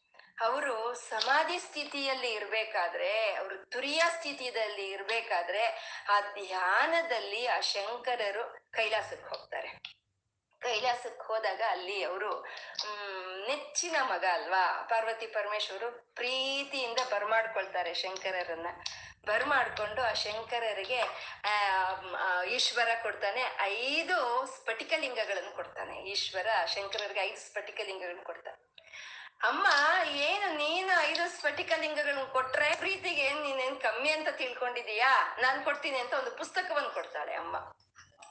ಶಂಕರರು ಐದು ಸ್ಫಟಿಕ ಸ್ಫಟಿಕಲಿಂಗಗಳನ್ನು ಕೊಟ್ರು, ಅಮ್ಮನವರು ಒಂದು ಪುಸ್ತಕವನ್ನು ಕೊಟ್ರು. ಅದನ್ನ ತಗೊಂಡು ಶಂಕರರು ಹೊರಟ, ಹೊರಡ್ತಾ ಇರ್ಬೇಕಾದ್ರೆ ನಂದೀಶ್ವರ ಅಡ್ಡ ಬರ್ತಾರೆ ನಂದೀಶ್ವರ ಅಡ್ಡ ಬಂದು ಆ ಪುಸ್ತಕವನ್ನು ಹೇಳ್ಕೊಳ್ತಾನೆ. ಅವನು ಆ ಕಡೆ ಎಳೆಯೋದು, ಶಂಕರರು ಈ ಕಡೆ ಎಳೆಯೋದು, ಅವನು ಆ ಕಡೆ, ಈ ಕಡೆ. ಹೇಳಿದ್ರೆ ಕೊನೆಗೆ ಅದು ಎರಡು ಭಾಗ ಆಗೋಗುತ್ತೆ. ಎರಡು ಭಾಗ ಆಗೋಗಿ ಒಂದು ಭಾಗ ಶಂಕರರ ಕೈ ಸೇರುತ್ತೆ, ಒಂದು ಭಾಗ ನಂದೀಶ್ವರನ ಕೈ ಸೇರುತ್ತೆ. ಇದನ್ನೇ ಹೇಳೋದು, ಹೇಳೋದಲ್ವಾ? ದೇವ್ರು ವರ ಕೊಟ್ರು ಪೂಜಾರಿ ವರ ಕೊಡಲ್ಲ ಅಂತ. ಅಮ್ಮ ಏನೋ ಕೊಟ್ರು, ಆದ್ರೆ ಇವ್ನು ಕಿತ್ಕೊಂಡ ಇವ್ನು ಕಿತ್ಕೊಂಡ ಅಂದ್ರೆ ನಂದೀಶ್ವರ ಏನು ಬ್ರಹ್ಮಜ್ಞಾನಿ, ಅವನೇನು ಕಮ್ಮಿ ಅಲ್ಲ ಅಲ್ವಾ? ನಂದಿ ವಿದ್ಯಾ, ನಟೇಶ್ವರಿ ಅಂತ ನಾವೆಲ್ಲ ಹೇಳ್ಕೊಂಡಿದೀವಿ ಅಲ್ವಾ? ಬ್ರಹ್ಮಜ್ಞಾನಿ. ಅವನು ಯಾಕೆ ಆ ರೀತಿ ಅದನ್ನ ಕಿತ್ಕೊಳ್ತಾನೆ ಹಾಗೆ ಅಂತ ಅಂದ್ರೆ, ಈ- ಈ ಈಶ್ವರನಿಗಂತೂ ಅವನು ಅನ್ಕೊಳ್ತಾನೆ, ನಂದೀಶ್ವರ ಅನ್ಕೊಳ್ತಾನೆ. ಈಶ್ವರನಿಗಂತೂ ಇವನ್ ಬೋಳಾಶಂಕರ. ಯಾರಾದ್ರೂ ಒಬ್ರು ಭಕ್ತರು ಕಾಣಿಸಿದ್ರೆ ಅವನ್ ಮೈ ಅವನ್ ಮರ್ತೋಗ್ತಾನೆ. ಈಶ್ವರನ ಕತೆ ಇರ್ಲಿ. ಅಮ್ಮನ ಹೀಗೆ ತಯಾರಾಗೋದಾ? ಅದೇನೋ ಸಹವಾಸ ಮಾಡಿದ್ರೆ ಆರ್ ತಿಂಗಳ ಸಹವಾಸ ಅವ್ರು ಇವ್ರಾಗ್ತಾರೆ ಅಂತ ಹೇಳ್ತಾರಲ್ವಾ? ಹಾಗೆ ಅಮ್ಮನ ಹಾಗೆ ಮಾಡೋದ. ತನ್ನ ಸೌಂದರ್ಯ ವರ್ಣನೆ ಆಗಿರೋ ಅಂತ ಪುಸ್ತಕವನ್ನ ಅಮ್ಮ ಕೊಡೋದ ಶಂಕರರಿಗೆ ಅಂತ ಅವನು ನಂದೀಶ್ವರ ಅನ್ಕೊಂಡು ಅದನ್ನ ಕಿತ್ಕೊಳ್ತಾನೆ ಅವನು. ಯಾಕೆ ಹಾಗೆ ಕಿತ್ಕೊಳ್ತಾನೆ ಹಾಗೆ ಅಂತಂದ್ರೆ ಅವನ ಕೈಗೆ ಐವತ್ತೊಂಬತ್ತು ಶ್ಲೋಕಗಳಿರೋ ಅಂತ ಭಾಗ ನಂದೀಶ್ವರನ ಕೈ ಸೇರುತ್ತೆ. ನಲ್ವತ್ತೊಂದು ಶ್ಲೋಕಗಳಿರೋ ಅಂತ ಭಾಗ ಶಂಕರರ ಕೈಗೆ ಬರುತ್ತೆ. ಆವಾಗ ಅವನು ಯಾಕೆ ಹಾಗೆ ಆ ಸೌಂದರ್ಯ ಇರೋ ಕಿತ್ಕೊಂಡ ಅಂತಂದ್ರೆ ಅಮ್ಮನ ಸೌಂದರ್ಯ ಎಲ್ಲಾರ್ಗೂ ತಿಳಿಬಾರ್ದು. ಆ ಸೌಂದರ್ಯ ಅದು ಸ್ಥೂಲ ಶರೀರದ ವರ್ಣನೆ. ಅದು ಜ್ಞಾನ ಇಲ್ದಲೆ ಇರೋರಿಗೆ ತಿಳಿಬಾರ್ದು. ಹಾಗೆ ಆ ಜ್ಞಾನ ಇಲ್ದಲೆ ಆ ಸ್ಥೂಲ ಶರೀರನ ವರ್ಣನೆ ನಾವು ಮಾಡ್ಕೊಂಡ್ರೆ ಅದು ನಮ್ಗೆ ಅರ್ಥ ಆಗೋದಿಲ್ಲ, ಅಪಾರ್ಥ ಆಗುತ್ತೆ. ನಮ್ಮ ತರನೇ ರಕ್ತ ಮಾಂಸಮಯವಾಗಿರುವಂತ ಒಂದು ಅಮ್ಮನ ಶರೀರ ಅಂತ ನಾವು ತಿಳ್ಕೊಳ್ತೀವಿ. ಅಲ್ವಾ ಅಷ್ಟೇ ಅಲ್ವಾ ತಿಳ್ಕೊಳ್ಳೋದು ನಾವು? ಏನ, ಏನಂದ್ರೆ ನಾವು ಒಂದ್ ಸ್ವಲ್ಪ ಐದಡಿ ಇದೀವಿ ಅಮ್ಮ ಈ ವಿಶ್ವದಷ್ಟಿದ್ದಾಳೆ. ಅಮ್ಮ ನಾವೇಂದ್ರೆ ಮಾಮೂಲಿ ಸೀರೆ ಉಟ್ಕೊಳ್ತೀವಿ, ಅಮ್ಮ ರೇಷ್ಮೆ ಸೀರೆ ಉಟ್ಕೊಂಡಿದ್ದಾಳೆ. ನಾವು ಮದ್ವೆಗೆ ಹೋಗ್ಬೇಕಾದ್ರೆ ಒಡವೆ ಹಾಕ್ತೀವಿ, ಅಮ್ಮ ಯಾವಾಗ್ಲೂ ಒಡವೆ ಹಾಕಿರ್ತಾಳೆ. ಇಷ್ಟೇ ಅಲ್ವಾ ನಾವು ಅಂದ್ಕೊಳ್ಳೋದು? ಹಾಗೆ ಅದು ಅಪಾರ್ಥ ಆಗುತ್ತೆ, ಅದು ಅಪಾರ್ಥ ಆಗುತ್ತೆ ಅಪಾರ್ಥ ಆಗ್ಬಾರ್ದು ಅಂತ ಹೇಳಿ ಆ ಸೌಂದರ್ಯ ವರ್ಣನೆ ಆಗಿರೋ ಒಂದು ಶ್ಲೋಕಗಳಿರೋ ಅಂತ ಭಾಗವನ್ನ ನಂದೀಶ್ವರನ್ ಕಿತ್ಕೊಳ್ತಾರೆ. ಏನ್ ಮಾಡೋ ಹಾಗಿದ್ದಾರೆ ಶಂಕರರು? ಏನ್ ಮಾಡೋ ಹಾಗಿಲ್ಲ. ಅವಾಗ ಅಮ್ಮನ ಮುಖ ನೋಡ್ತಾರೆ ನೋಡಿದಾಗ ಅವಾಗ ಅಮ್ಮ, ಬರಿ ಹೋಗೋ ನೀನೇ ಅದನ್ನ ಅಂತ ಹೇಳ್ತಾಳಂತೆ ಅಮ್ಮ, ನೀನೇ ಬರಿ ಹೋಗು ಅಂತ. ಯಾಕೆ ಅಮ್ಮ ಹಾಗೆ ಹೇಳಿದ್ದು? ಏನ್ ಅಮ್ಮನ್ಗೆ ಇನ್ನೊಂದು ಪುಸ್ತಕ ಕೊಡಕ್ ಆಗಲ್ವಾ ಅಥವಾ, ಏ, ನಂದಿ ಕೊಡ ನೀನು ಅಂತ ಹೇಳಕ್ಕಾಗಲ್ವಾ? ಆಗುತ್ತೆ. ಆದ್ರೆ ಅಮ್ಮ, ನೀನೇ ಬರಿ ಹೋಗು ಅಂತ ಹೇಳಿದ್ಲು. ಅಂದ್ರೆ ಅದ್ರ ಅಂತರಾರ್ಥ ಇಷ್ಟೇನೆ. ಅಮ್ಮನವರ ಸೌಂದರ್ಯ ವರ್ಣನೆ ಮಾಡ್ಬೇಕು ಅಂದ್ರೆ ಅದು ಶಿವನೇ ಮಾಡ್ಬೇಕು. ಈಶ್ವರನೇ ಮಾಡ್ಬೇಕು. ಇದೇ ಕಾಮೇಶ ಜ್ಞಾತ ಸೌಭಾಗ್ಯ ಮಾರ್ದ್ರವೋರ್ದ್ವಯಾನ್ವಿತ ಅಂತ ಹೇಳ್ಕೊಂಡಿದೀವಿ ನಾವು, ಅಲ್ವಾ? ಅಂದ್ರೆ ಆ ಕಾಮೇಶ್ವರನಿಗೆ ಮಾತ್ರನೇ ನಿನ್ನ ಸೌಂದರ್ಯ ಅನ್ನೋದು ತಿಳಿಯೋದು ಅಂತ ಹೇಳೋದು. ಇವಾಗ ಶಂಕರರಿಗೆ ನೀನು ನನ್ನ ಸೌಂದರ್ಯದ ಬಗ್ಗೆ ಬರೀ ಹೋಗು ಅಂತ ಹೇಳಿದ್ರೆ ಏನರ್ಥ? ಶಂಕರರೇ ಸಾಕ್ಷಾತ್ ಈಶ್ವರನೇ ಶಂಕರ ಅಂತ ತಿಳಿಬೇಕು. ಇಲ್ಲ, ಅದೆಲ್ಲರಿಗೂ ತಿಳಿಬೇಕು. ಅಂದ್ರೆ ಸಾಕ್ಷಾತ್ ಶಂಕರರೇ ಆ ಈಶ್ವರನೇ ಶಂಕರ ಅಂತ ತಿಳಿಬೇಕು ಅಂತಂದ್ರೆ ಯಾರಿಗ್ ತಿಳಿಬೇಕು? ಈ ಶಂಕರರ್ಗ, ಅಮ್ಮನಿಗ, ಅಲ್ಲ ನಮ್ಗೆ, ಭಕ್ತರಿಗೆ ನಾವು ತಿಳ್ಕೊಳ್ಳಿ ಅಂತ ಹೇಳಿ ಅಮ್ಮ ಹಾಗೆ ಹೇಳಿದ್ದು, ಬರೀ ಹೋಗು ನೀನೇ ಹಾಗೆ ಅಂತ ಹೇಳಿ. ಆವಾಗ ಅವರು ಶಂಕರರು ಬರೀತಾರೆ. ಆ ಬರೆಯುವಾಗ ಅವರು ಏನ್ ಮಾಡ್ತಾರೆ ಹಾಗೆ ಅಂತಂದ್ರೆ, ನಲವತ್ತೊಂದು, ಮೊದಲನೇ ನಲವತ್ತೊಂದು ಶ್ಲೋಕಗಳನ್ನ ಅದರಲ್ಲಿ ಅಮ್ಮನವರ ಒಂದು ಮಂತ್ರ, ಅಮ್ಮನವರ ಒಂದು ತಂತ್ರಗಳು, ಅಮ್ಮನವರ ಒಂದು ತತ್ವ, ಅಮ್ಮನವರ ಚಕ್ರ, ಯೋಗ ಈ ಎಲ್ಲವನ್ನು ನಲವತ್ತೊಂದು ಶ್ಲೋಕಗಳಲ್ಲಿ ಇಡ್ತಾರೆ. ಇಟ್ಟು ಅದಕ್ಕೆ ಆನಂದ ಲಹರಿ ಅಂತ ಹೆಸರಿಡ್ತಾರೆ. ಅಂದ್ರೆ ಅಮ್ಮನ ಒಂದು ತತ್ವ, ಮಂತ್ರ, ಯಂತ್ರ, ಶಕ್ತಿ ಎಲ್ಲ ನಮಗ್ ಮುಂಚೆನೆ ತಿಳಿದು ಬಿಡ್ಬೇಕು ಮುಂಚೆನೆ ತಿಳಿಬೇಕು, ಏನದು ಅನ್ನೋದು. ಮುಂಚೆ ತಿಳಿದ ಆದ್ಮೇಲೆ ಆಮೇಲೆ ಐವತ್ತೊಂಬತ್ತು ಶ್ಲೋಕಗಳಲ್ಲಿ ಅಮ್ಮನವರ ಒಂದು ಸು, ಸ್ಥೂಲ ಶರೀರದ ವರ್ಣನೆಯನ್ನು ಮಾಡ್ತಾರೆ. ಅಂದ್ರೆ ಮೊದಲು ನಮ್ಗೆ ಗೊತ್ತಾಗೋಯ್ತು. ಇವಾಗ ಯಾರಾದ್ರೂ ಒಬ್ರು ಬರಕ್ ಮುಂಚೆನೆ ನಮ್ಗೆ ಇಂಟ್ರೊಡಕ್ಷನ್ ಕೊಟ್ಬಿಟ್ರೆ ಹೇಗಿರುತ್ತೆ ಅಲ್ವಾ ಅವರು, ಅವ್ರು ಹೇಗೆ ಅನ್ನೋದು. ಹಾಗೆ ಮುಂಚೆನೆ ಅಮ್ಮನ ಬಗ್ಗೆ ಹೇಳ್ಬಿಟ್ರು ಮಂತ್ರ, ತಂತ್ರ, ಯಂತ್ರ ಹೇಗಿರುತ್ತೆ. ಆ ಎಲ್ಲ ಇರೋ ಅಂತ ಒಂದು ಸ್ಥೂಲ ಶರೀರವನ್ನೇ ನಾವು ಇವಾಗ ವರ್ಣನೆ ಮಾಡ್ಕೊಳಕ್ ಹೋಗಿದ್ದೀವಿ ಅಂತ ಹೇಳೋವಂಥದ್ದು ಅದಕ್ಕೆ ಆ ನಲ್ವತ್ತು ಒಂಬತ್, ನಲ್ವತ್ತು ಒಂದು ಇರುವಂತ ಭಾಗವನ್ನ ಆನಂದ ಲಹರಿ ಅಂತ ಹೇಳ್ತಾರೆ. ಐವತ್ತೊಂಬತ್ತು ಶ್ಲೋಕಗಳಿರುವಂತ ಭಾಗವನ್ನ ಸೌಂದರ್ಯ ಲಹರಿ ಅಂತ ಹೇಳ್ತಾರೆ. ಅದನ್ನೇ ಟೈಟಲ್ ಆಗಿ ಹೇಳ್ತಾರೆ ನೋಡೋರು ಪರಮಾನಂದ ಲಹರೀಂ ಅಂತ ಹೇಳ್ತಾರೆ ಚಿದಾನಂದ ಲಹರೀಂ ಅಂತ ಹೇಳ್ತಾರೆ, ಅದು ನಲ್ವತ್ತೊಂದರ ಒಳಗೆ ಹೇಳೋವಂಥದ್ದು. ತವವದನ ತವ ವದನ ಸೌಂದರ್ಯ ಲಹರಿ ಅಂತ ಹೇಳಿದ್ರು. ಅದು ಆಮೇಲೆ ಬರುವಂತ ಭಾಗದಲ್ಲಿ ಇರುವಂತದ್ದು ಹಾಗೆ ಆನಂದ ಲಹರಿ ಸೌಂದರ್ಯ ಲಹರಿ ಅಂತ ಮುಂಚೆ ಅಮ್ಮನವರ ಒಂದು ಮಂತ್ರವನ್ನ, ಒಂದು ತತ್ವವನ್ನ, ಅವಳ ಒಂದು ಮಂತ್ರಶಕ್ತಿಯನ್ನ, ಅವಳ ಯೋಗವನ್ನ, ಎಲ್ಲವನ್ನ, ಕುಂಡಲಿಯನ್ನ, ಎಲ್ಲವನ್ನು ತೋರಿಸಿ ಕೊಡ್ತಾ ಇವಾಗ ಏನ್ ತೋರಿಸಿದಿನೋ ಅದೇ ಈ ಸ್ಥೂಲ ಶರೀರ ಅಂತ ತೋರಿಸೋ ಅಂತದ್ದು. ಅಂದ್ರೆ ಒಂದು ಹಣ್ಣಿರುತ್ತೆ ಒಂದು ಆರೆಂಜ್, ಒಂದು ಮೂಸಂಬಿನ ಇರುತ್ತೆ. ಆ ಮೂಸಂಬಿ, ಆ ಹಣ್ಣು ಇರೋವಾಗ ಅದ್ರಲ್ಲಿ ಇರುವಂತ ರಸವೇ ಅಲ್ವಾ ನಮ್ಗೆ ಮುಖ್ಯ? ಅದ್ರಲ್ಲಿ ಆ ರಸ ಇಲ್ಲ ಅಂದ್ರೆ ಅದ್ ಯಾಕೆ? ಆ ಹೊಟ್ಟು, ಸಿಪ್ಪೆ ಯಾಕೆ ಬೇಕು ಅದು ನಮ್ಗೆ? ಹಾಗೆ ನಿಮ್ಗೆ ಆ ಸೌಂದರ್ಯ, ಆ ಸ್ಥೂಲ ಶರೀರ ಏನ ಕಾಣಿಸ್ತಾ ಇದೆಯೋ ಅದರಲ್ಲಿ ಇರೋಂತ ಸೌಂದರ್ಯಗಳು ಇವು ಅಂತ ಹೇಳೋ ಅಂತದ್ದು. ಅದು ನೂರು ಶ್ಲೋಕಗಳ ಸೌಂದರ್ಯ ಲಹರಿ ಅಂತ ಹೇಳೋ ಅಂತದ್ದು. ಇಂಥ ಸೌಂದರ್ಯ ಲಹರಿಯನ್ನ ರಚಿಸೋದಕ್ಕೆ ಹೊರಟಿದ್ದಾರೆ ಶಂಕರಾಚಾರ್ಯರು. ಇದನ್ನ ಅವರು ಅವರು ಪರಮ ಗುರು ಆದಂತ ಗೌಳ ಭಗವತ್ಪಾದರು ಬರ್ದಿರೋ ಅಂತ ಒಂದು ಏನ್ ಹೇಳ್ಕೊಟ್ವಲ್ಲ ನಾವು ಅವಾಗ? ಸೌಂದರ್ಯ ಗ್ರಂಥ ಗ್ರಂಥ ಶುಭೋದಯಂ ಶುಭೋದಯಂ ಅನ್ನೋ ಒಂದು ಗ್ರಂಥವನ್ನ ಆಧರಿಸಿಕೊಂಡು ಅವರು ನೂರು ಶ್ಲೋಕಗಳ ಇರುವಂತ ಒಂದು ಸೌಂದರ್ಯ ಲಹರಿಯನ್ನ ಅವರು ರಚನೆ ಮಾಡ್ತಾರೆ. ಆ ಸೌಂದರ್ಯ ಲಹರಿಯನ್ಗೆ ಒಂದು ಮೂವತ್ತಾರು ವಿಧವಾದ ಭಾಷೆಗಳು ಬರ್ದಿ ಬರ್ತಿದೆ ಅವ್ರು ಬರ್ದಿರೋ ಸೌಂದರ್ಯ ಲಹರಿಗೆ ಮೂವತ್ತಾರು ವಿಧವಾದಂತ ಭಾಷೆಗಳು ಬಂದಿದೆ. ಆ ಮೂವತ್ತಾರು ಭಾಷ್ಯಗಳಲ್ಲಿ ಲಲ್ಲ ಲಕ್ಷ್ಮೀಧರ ಅನ್ನೋ ಅವರು ಸಂಸ್ಕೃತದಲ್ಲಿ ಬರ್ದಿರೋ ಅಂತ ಒಂದು ಭಾಷ್ಯವೇ ಅತ್ಯುತ್ತಮವಾದಂತ ಭಾಷ್ಯ ಅಂತ. ಆ ಅತ್ಯುತ್ತಮವಾದಂತ ಭಾಷ್ಯವನ್ನ ನಮ್ಮ ಗುರುಗಳು ಸಾಮವೇದಂ ಷಣ್ಮುಖ ಶರ್ಮಾ ಅವರು ಹೇಳಿರೋ ಅಂತದ್ದು ಅದನ್ನ ಆಧರಿಸಿಕೊಂಡು ನಾವು ಇವಾಗ ಹೇಳೋದಕ್ಕೆ ಹೊರಟಿರೋ ಅಂತದ್ದು ಅಂದ್ರೆ ಅತ್ಯುತ್ತಮವಾದಂತ ಭಾಷ್ಯವನ್ನ ನಾವು ಈ ಸೌಂದರ್ಯ ಲಹರಿಗೆ ನಾವು ಇವಾಗ ಹೇಳ್ಕೊಳ್ತಾ ಇರೋವಂಥದ್ದು ಹಾಗೆ ಆ ಸೌಂದರ್ಯ ಲಹರಿಯನ್ನು ಬರೆದಂತ ಶಂಕರರಿಗೂ, ಆ ಭಾಷ್ಯವನ್ನು ಬರೆದಂತ ಲೊಲ್ಲ ಲಕ್ಷ್ಮೀಧರರವ್ರಿಗೂ, ಮತ್ತೆ ಇದನ್ನ ಹೇಳ್ದಂತ ಸಾಮವೇದಂ ಷಣ್ಮುಖ ಶರ್ಮಾ ಅವ್ರಿಗೂ ಮತ್ತೆ ಈ ಸೌಂದರ್ಯ ಲಹರಿ, ನೂರು ಶ್ಲೋಕಗಳ ಸೌಂದರ್ಯ ಲಹರಿಯನ್ನ ನಮ್ಮ ಒಂದು ಉಸಿರನ್ನಾಗಿ ಮಾಡಿ, ನಮ್ಮ ಒಂದು ಜೀವನ ಚರ್ಯೆಯಾಗಿ ಮಾಡಿ ಅದನ್ನ ಒಂದು ನಮ್ಮ ಭಕ್ತ ಲಹರಿಯಾಗಿ ಹೊರಡಿಸಿದಂತ ನಮ್ಮ ಗುರುಗಳು ಪ್ರಭಾಕರ್ ಅವ್ರಿಗೂ ನಮಸ್ಕಾರ ಮಾಡ್ಕೊಂಡು ನಾವು ಇದನ್ನ ಹೇಳ್ಕೊಳ್ಳೋದಕ್ಕೆ ಶುರು ಮಾಡ್ಕೊಳ್ಳೋಣ. ನಾವು ಒಂದು ವಿಷಯ ಮರ್ತೋಗಿದೀವಿ ಅಲ್ವಾ ನಾವು? ಒಂದು ಅನುಮಾನ ಇದೆ ನಮ್ಗೆ. ಆ, ಶಂಕರರಿಗೆ ಆ ಪುಸ್ತಕದ ಜೊತೆ ಕೊಟ್ಟಂತ ಐದು ಸ್ಫಟಿಕಲಿಂಗಗಳೆಲ್ಲಿ ಹೋಯ್ತು.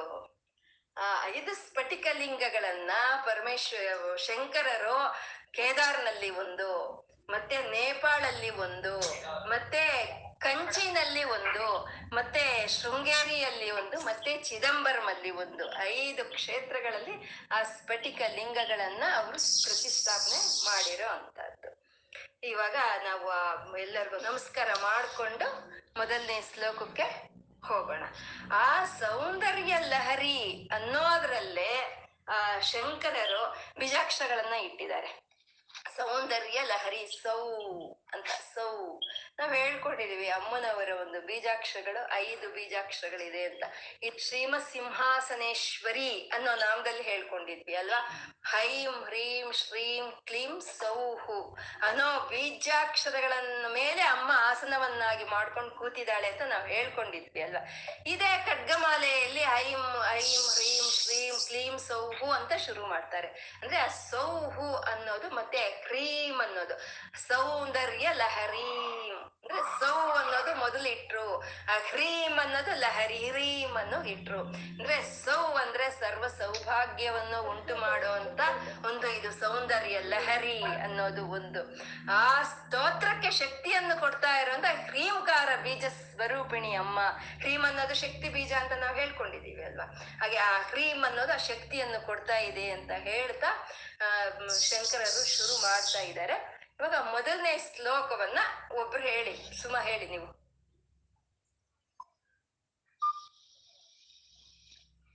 ಒಬ್ರು ಹೇಳಿ.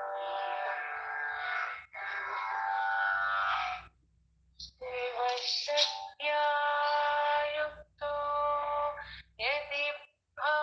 शक्तः प्रभविम्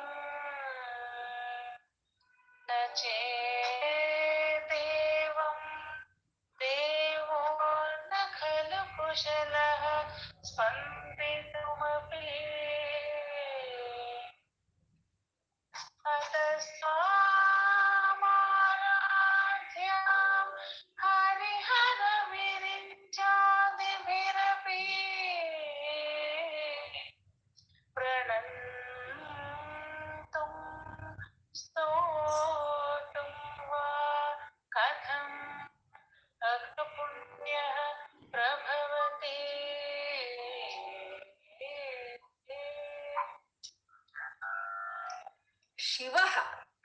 ಶಿವ.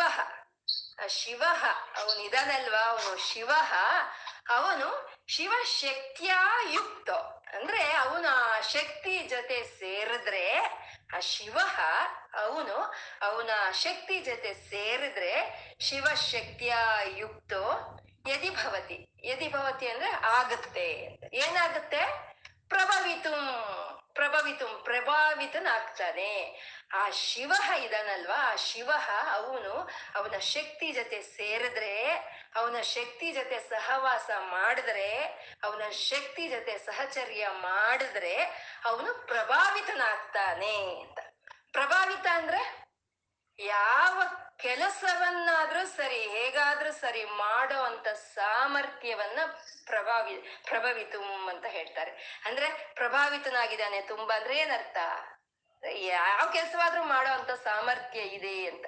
ಇದನ್ನೇ ಪ್ರಭುತ್ವ ಅಂತ ಹೇಳ್ತೀವಿ ನಾವು. ಪ್ರಭುತ್ವ ಅಂತ. ಪ್ರಭುತ್ವ ಅಂದ್ರೆ ಏನು? ಎಲ್ಲಾ ಕೆಲಸವನ್ನು ಮಾಡೋ ಅಂತ ಸಾಮರ್ಥ್ಯ ಇರುವಂತ ಒಂದು ಮಿಷನರಿ ಅಂತ ಅಲ್ವಾ? ಹಾಗೆ ಪ್ರಭು ಅಂತ ಹೇಳ್ತೀವಿ. ಪ್ರಭು ಅಂದ್ರೆ ಏನು? ಯಾವ ಕೆಲಸವಾದ್ರೂ ಹೇಗಾದ್ರೂ ಮಾಡೋ ಅಂತ ಒಂದು ಸಾಮರ್ಥ್ಯ ಇರೋವನು ಅಂತ. ಹಾಗೆ ಅವನ ಅವನ ಶಿವ, ಅವನ ಅವನ ಶಕ್ತಿ ಜೊತೆ ಸಹವಾಸ ಮಾಡಿದ್ರೆ ಅವನು ಪ್ರಭಾವಿತನಾಗ್ತಾನೆ. ಎಲ್ಲಾ ಕೆಲಸಗಳನ್ನು ಮಾಡೋ ಪ್ರಭಾವಿತನ ಆಗ್ತಾನೆ ನ ಚೇದೇವಂ ದೇವೋ ನ ಖಲು ಕುಶಲಃ ಸ್ಪಂದಿತುಮಪಿ ನಚೇ ದೇವಂ, ಅಂದ್ರೆ ಹಾಗಾಗ್ದಿದ್ರೆ, ಅಂದ್ರೆ ನೀನು ನಿನ್ ಶಕ್ತಿ ಜೊತೆ ಸೇರ್ದಿದ್ರೆ, ದೇವ ದೇವನೇ ನಚೇ ದೇವಂ ದೇವೋ ದೇವ, ದೇವನಾಗಿರ್ಬೋದು ನೀನು. ಆ ಶಕ್ತಿ ಜೊತೆ ನೀನು ಸೇರ್ಲಿಲ್ಲ ಅಂದ್ರೆ ನಜೇ ದೇವಂ ದೇವೋ ನ ಖಲು ಕುಶಲ ಸ್ಪಂದಿತುಮಪಿ. ಅಂದ್ರೆ ಕದಲದಲ್ಲಪ್ಪ, ನಿನ್ನಲ್ಲಿ ಸ್ಪಂದನೆನೇ ಇರೋದಿಲ್ಲ. ಕದಲದ್ ಹೋಗ್ಲಿ, ನಿನ್ನಲ್ಲಿ ಸ್ಪಂದನೆನೇ ಇರೋದಿಲ್ಲ. ಶಿವ, ನೀನು ಆ ಶಕ್ತಿ ಜೊತೆ ನೀನ್ ಸೇರ್ಲಿಲ್ಲ ಅಂದ್ರೆ ನೀನ್ ಮಾಡ್ಬೇಕಿರೋ ಅಂತ ಒಂದ್ ಕೆಲ್ಸಗಳು ಮಾಡೋದಲ್ಲಪ್ಪ ದೇವ ದೇವನೇ ನಿನ್ನಲ್ಲಿ ಆ ಸ್ಪಂದನೆನೇ ಇರೋದಿಲ್ಲ ಅಂತ ಮೊದ್ಲು ಹೇಳ್ತಾ ಇದ್ದಾರೆ. ಇಲ್ಲಿ ಶಿವ ದೇವ್ ಅಂತ ಎರಡು ಪದಗಳನ್ನ ಉಪಯೋಗ ಮಾಡಿದ್ದಾರೆ ಗುರುಗಳು. ಶಿವ ಅಂದ್ರೆ ಏನು, ದೇವ ಅಂದ್ರೆ ಏನು? ಶಿವ ಅಂದ್ರೆ ಆ ಪರಮಾತ್ಮ ಅವನಿಗೆ ಯಾವಾಗ ನಾನು ಒಬ್ಬನೇ ಎಲ್ಲವನ್ನೂ ಮಾಡಬೇಕು ಅನ್ನೋ ಇಚ್ಛೆ ಬಂತೋ ಹಾಗೆ ಇಚ್ಛೆ ಬಂದಂತ ಪರಮಾತ್ಮನೇ ಅವನೇ ಶಿವ. ಅದೇ ಸತ್ಯ ಕಾಮ, ಸತ್ಯ ಸಂಕಲ್ಪ ಅಂತ ಹೇಳೋ ಅಂತದಂದ್ರೆ ಆ ಇಚ್ಛೆ ಆ ಇಚ್ಛೆ ಬಂದಂತ ಶಿವನೇ ಅವನು ಅವನು ಶಿವ. ಆ ಇಚ್ಛೆ ಬಂದಂತ ಪರಮಾತ್ಮನೇ ಶಿವ ಅಂತ. ಮತ್ತೆ ದೇವ ಅಂತಂದ್ರೆ ಏನು? ಅಂದ್ರೆ ದೇವ ದೇವನು ಅಂದ್ರೆ ದೇವತೆಗಳು ಎಷ್ಟೋ ಇದ್ದಾರೆ ದೇವತೆಗಳು. ಆದ್ರೆ ಆ ದೇವನ ಒಬ್ಬನೇ ಇರೋದು. ದೇವನ ಒಬ್ಬನೇ. ನಮ್ಗೆ ದೇವತೆಗಳೆಲ್ಲ ನಮಗ್ ತಿಳಿತಾರೆ. ಆದ್ರೆ ಆ ಒಬ್ಬನೇ ಆದ ದೇವನೇ ನಮಗ್ ತಿಳಿಯೋದಿಲ್ಲ. ಅನೇಕವೆಲ್ಲ ತಿಳಿಯುತ್ತೆ. ಅಂದ್ರೆ ಒಬ್ಬನೇ ತಿಳಿಯೋದಿಲ್ಲ.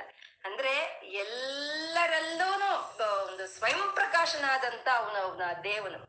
ಇಲ್ಲಿ ಸ್ವಯಂ ಪ್ರಕಾಶ ಪ್ರಕಾಶ ಅಂತಂದ್ರೆ ಚೈತನ್ಯ ಅಂತ.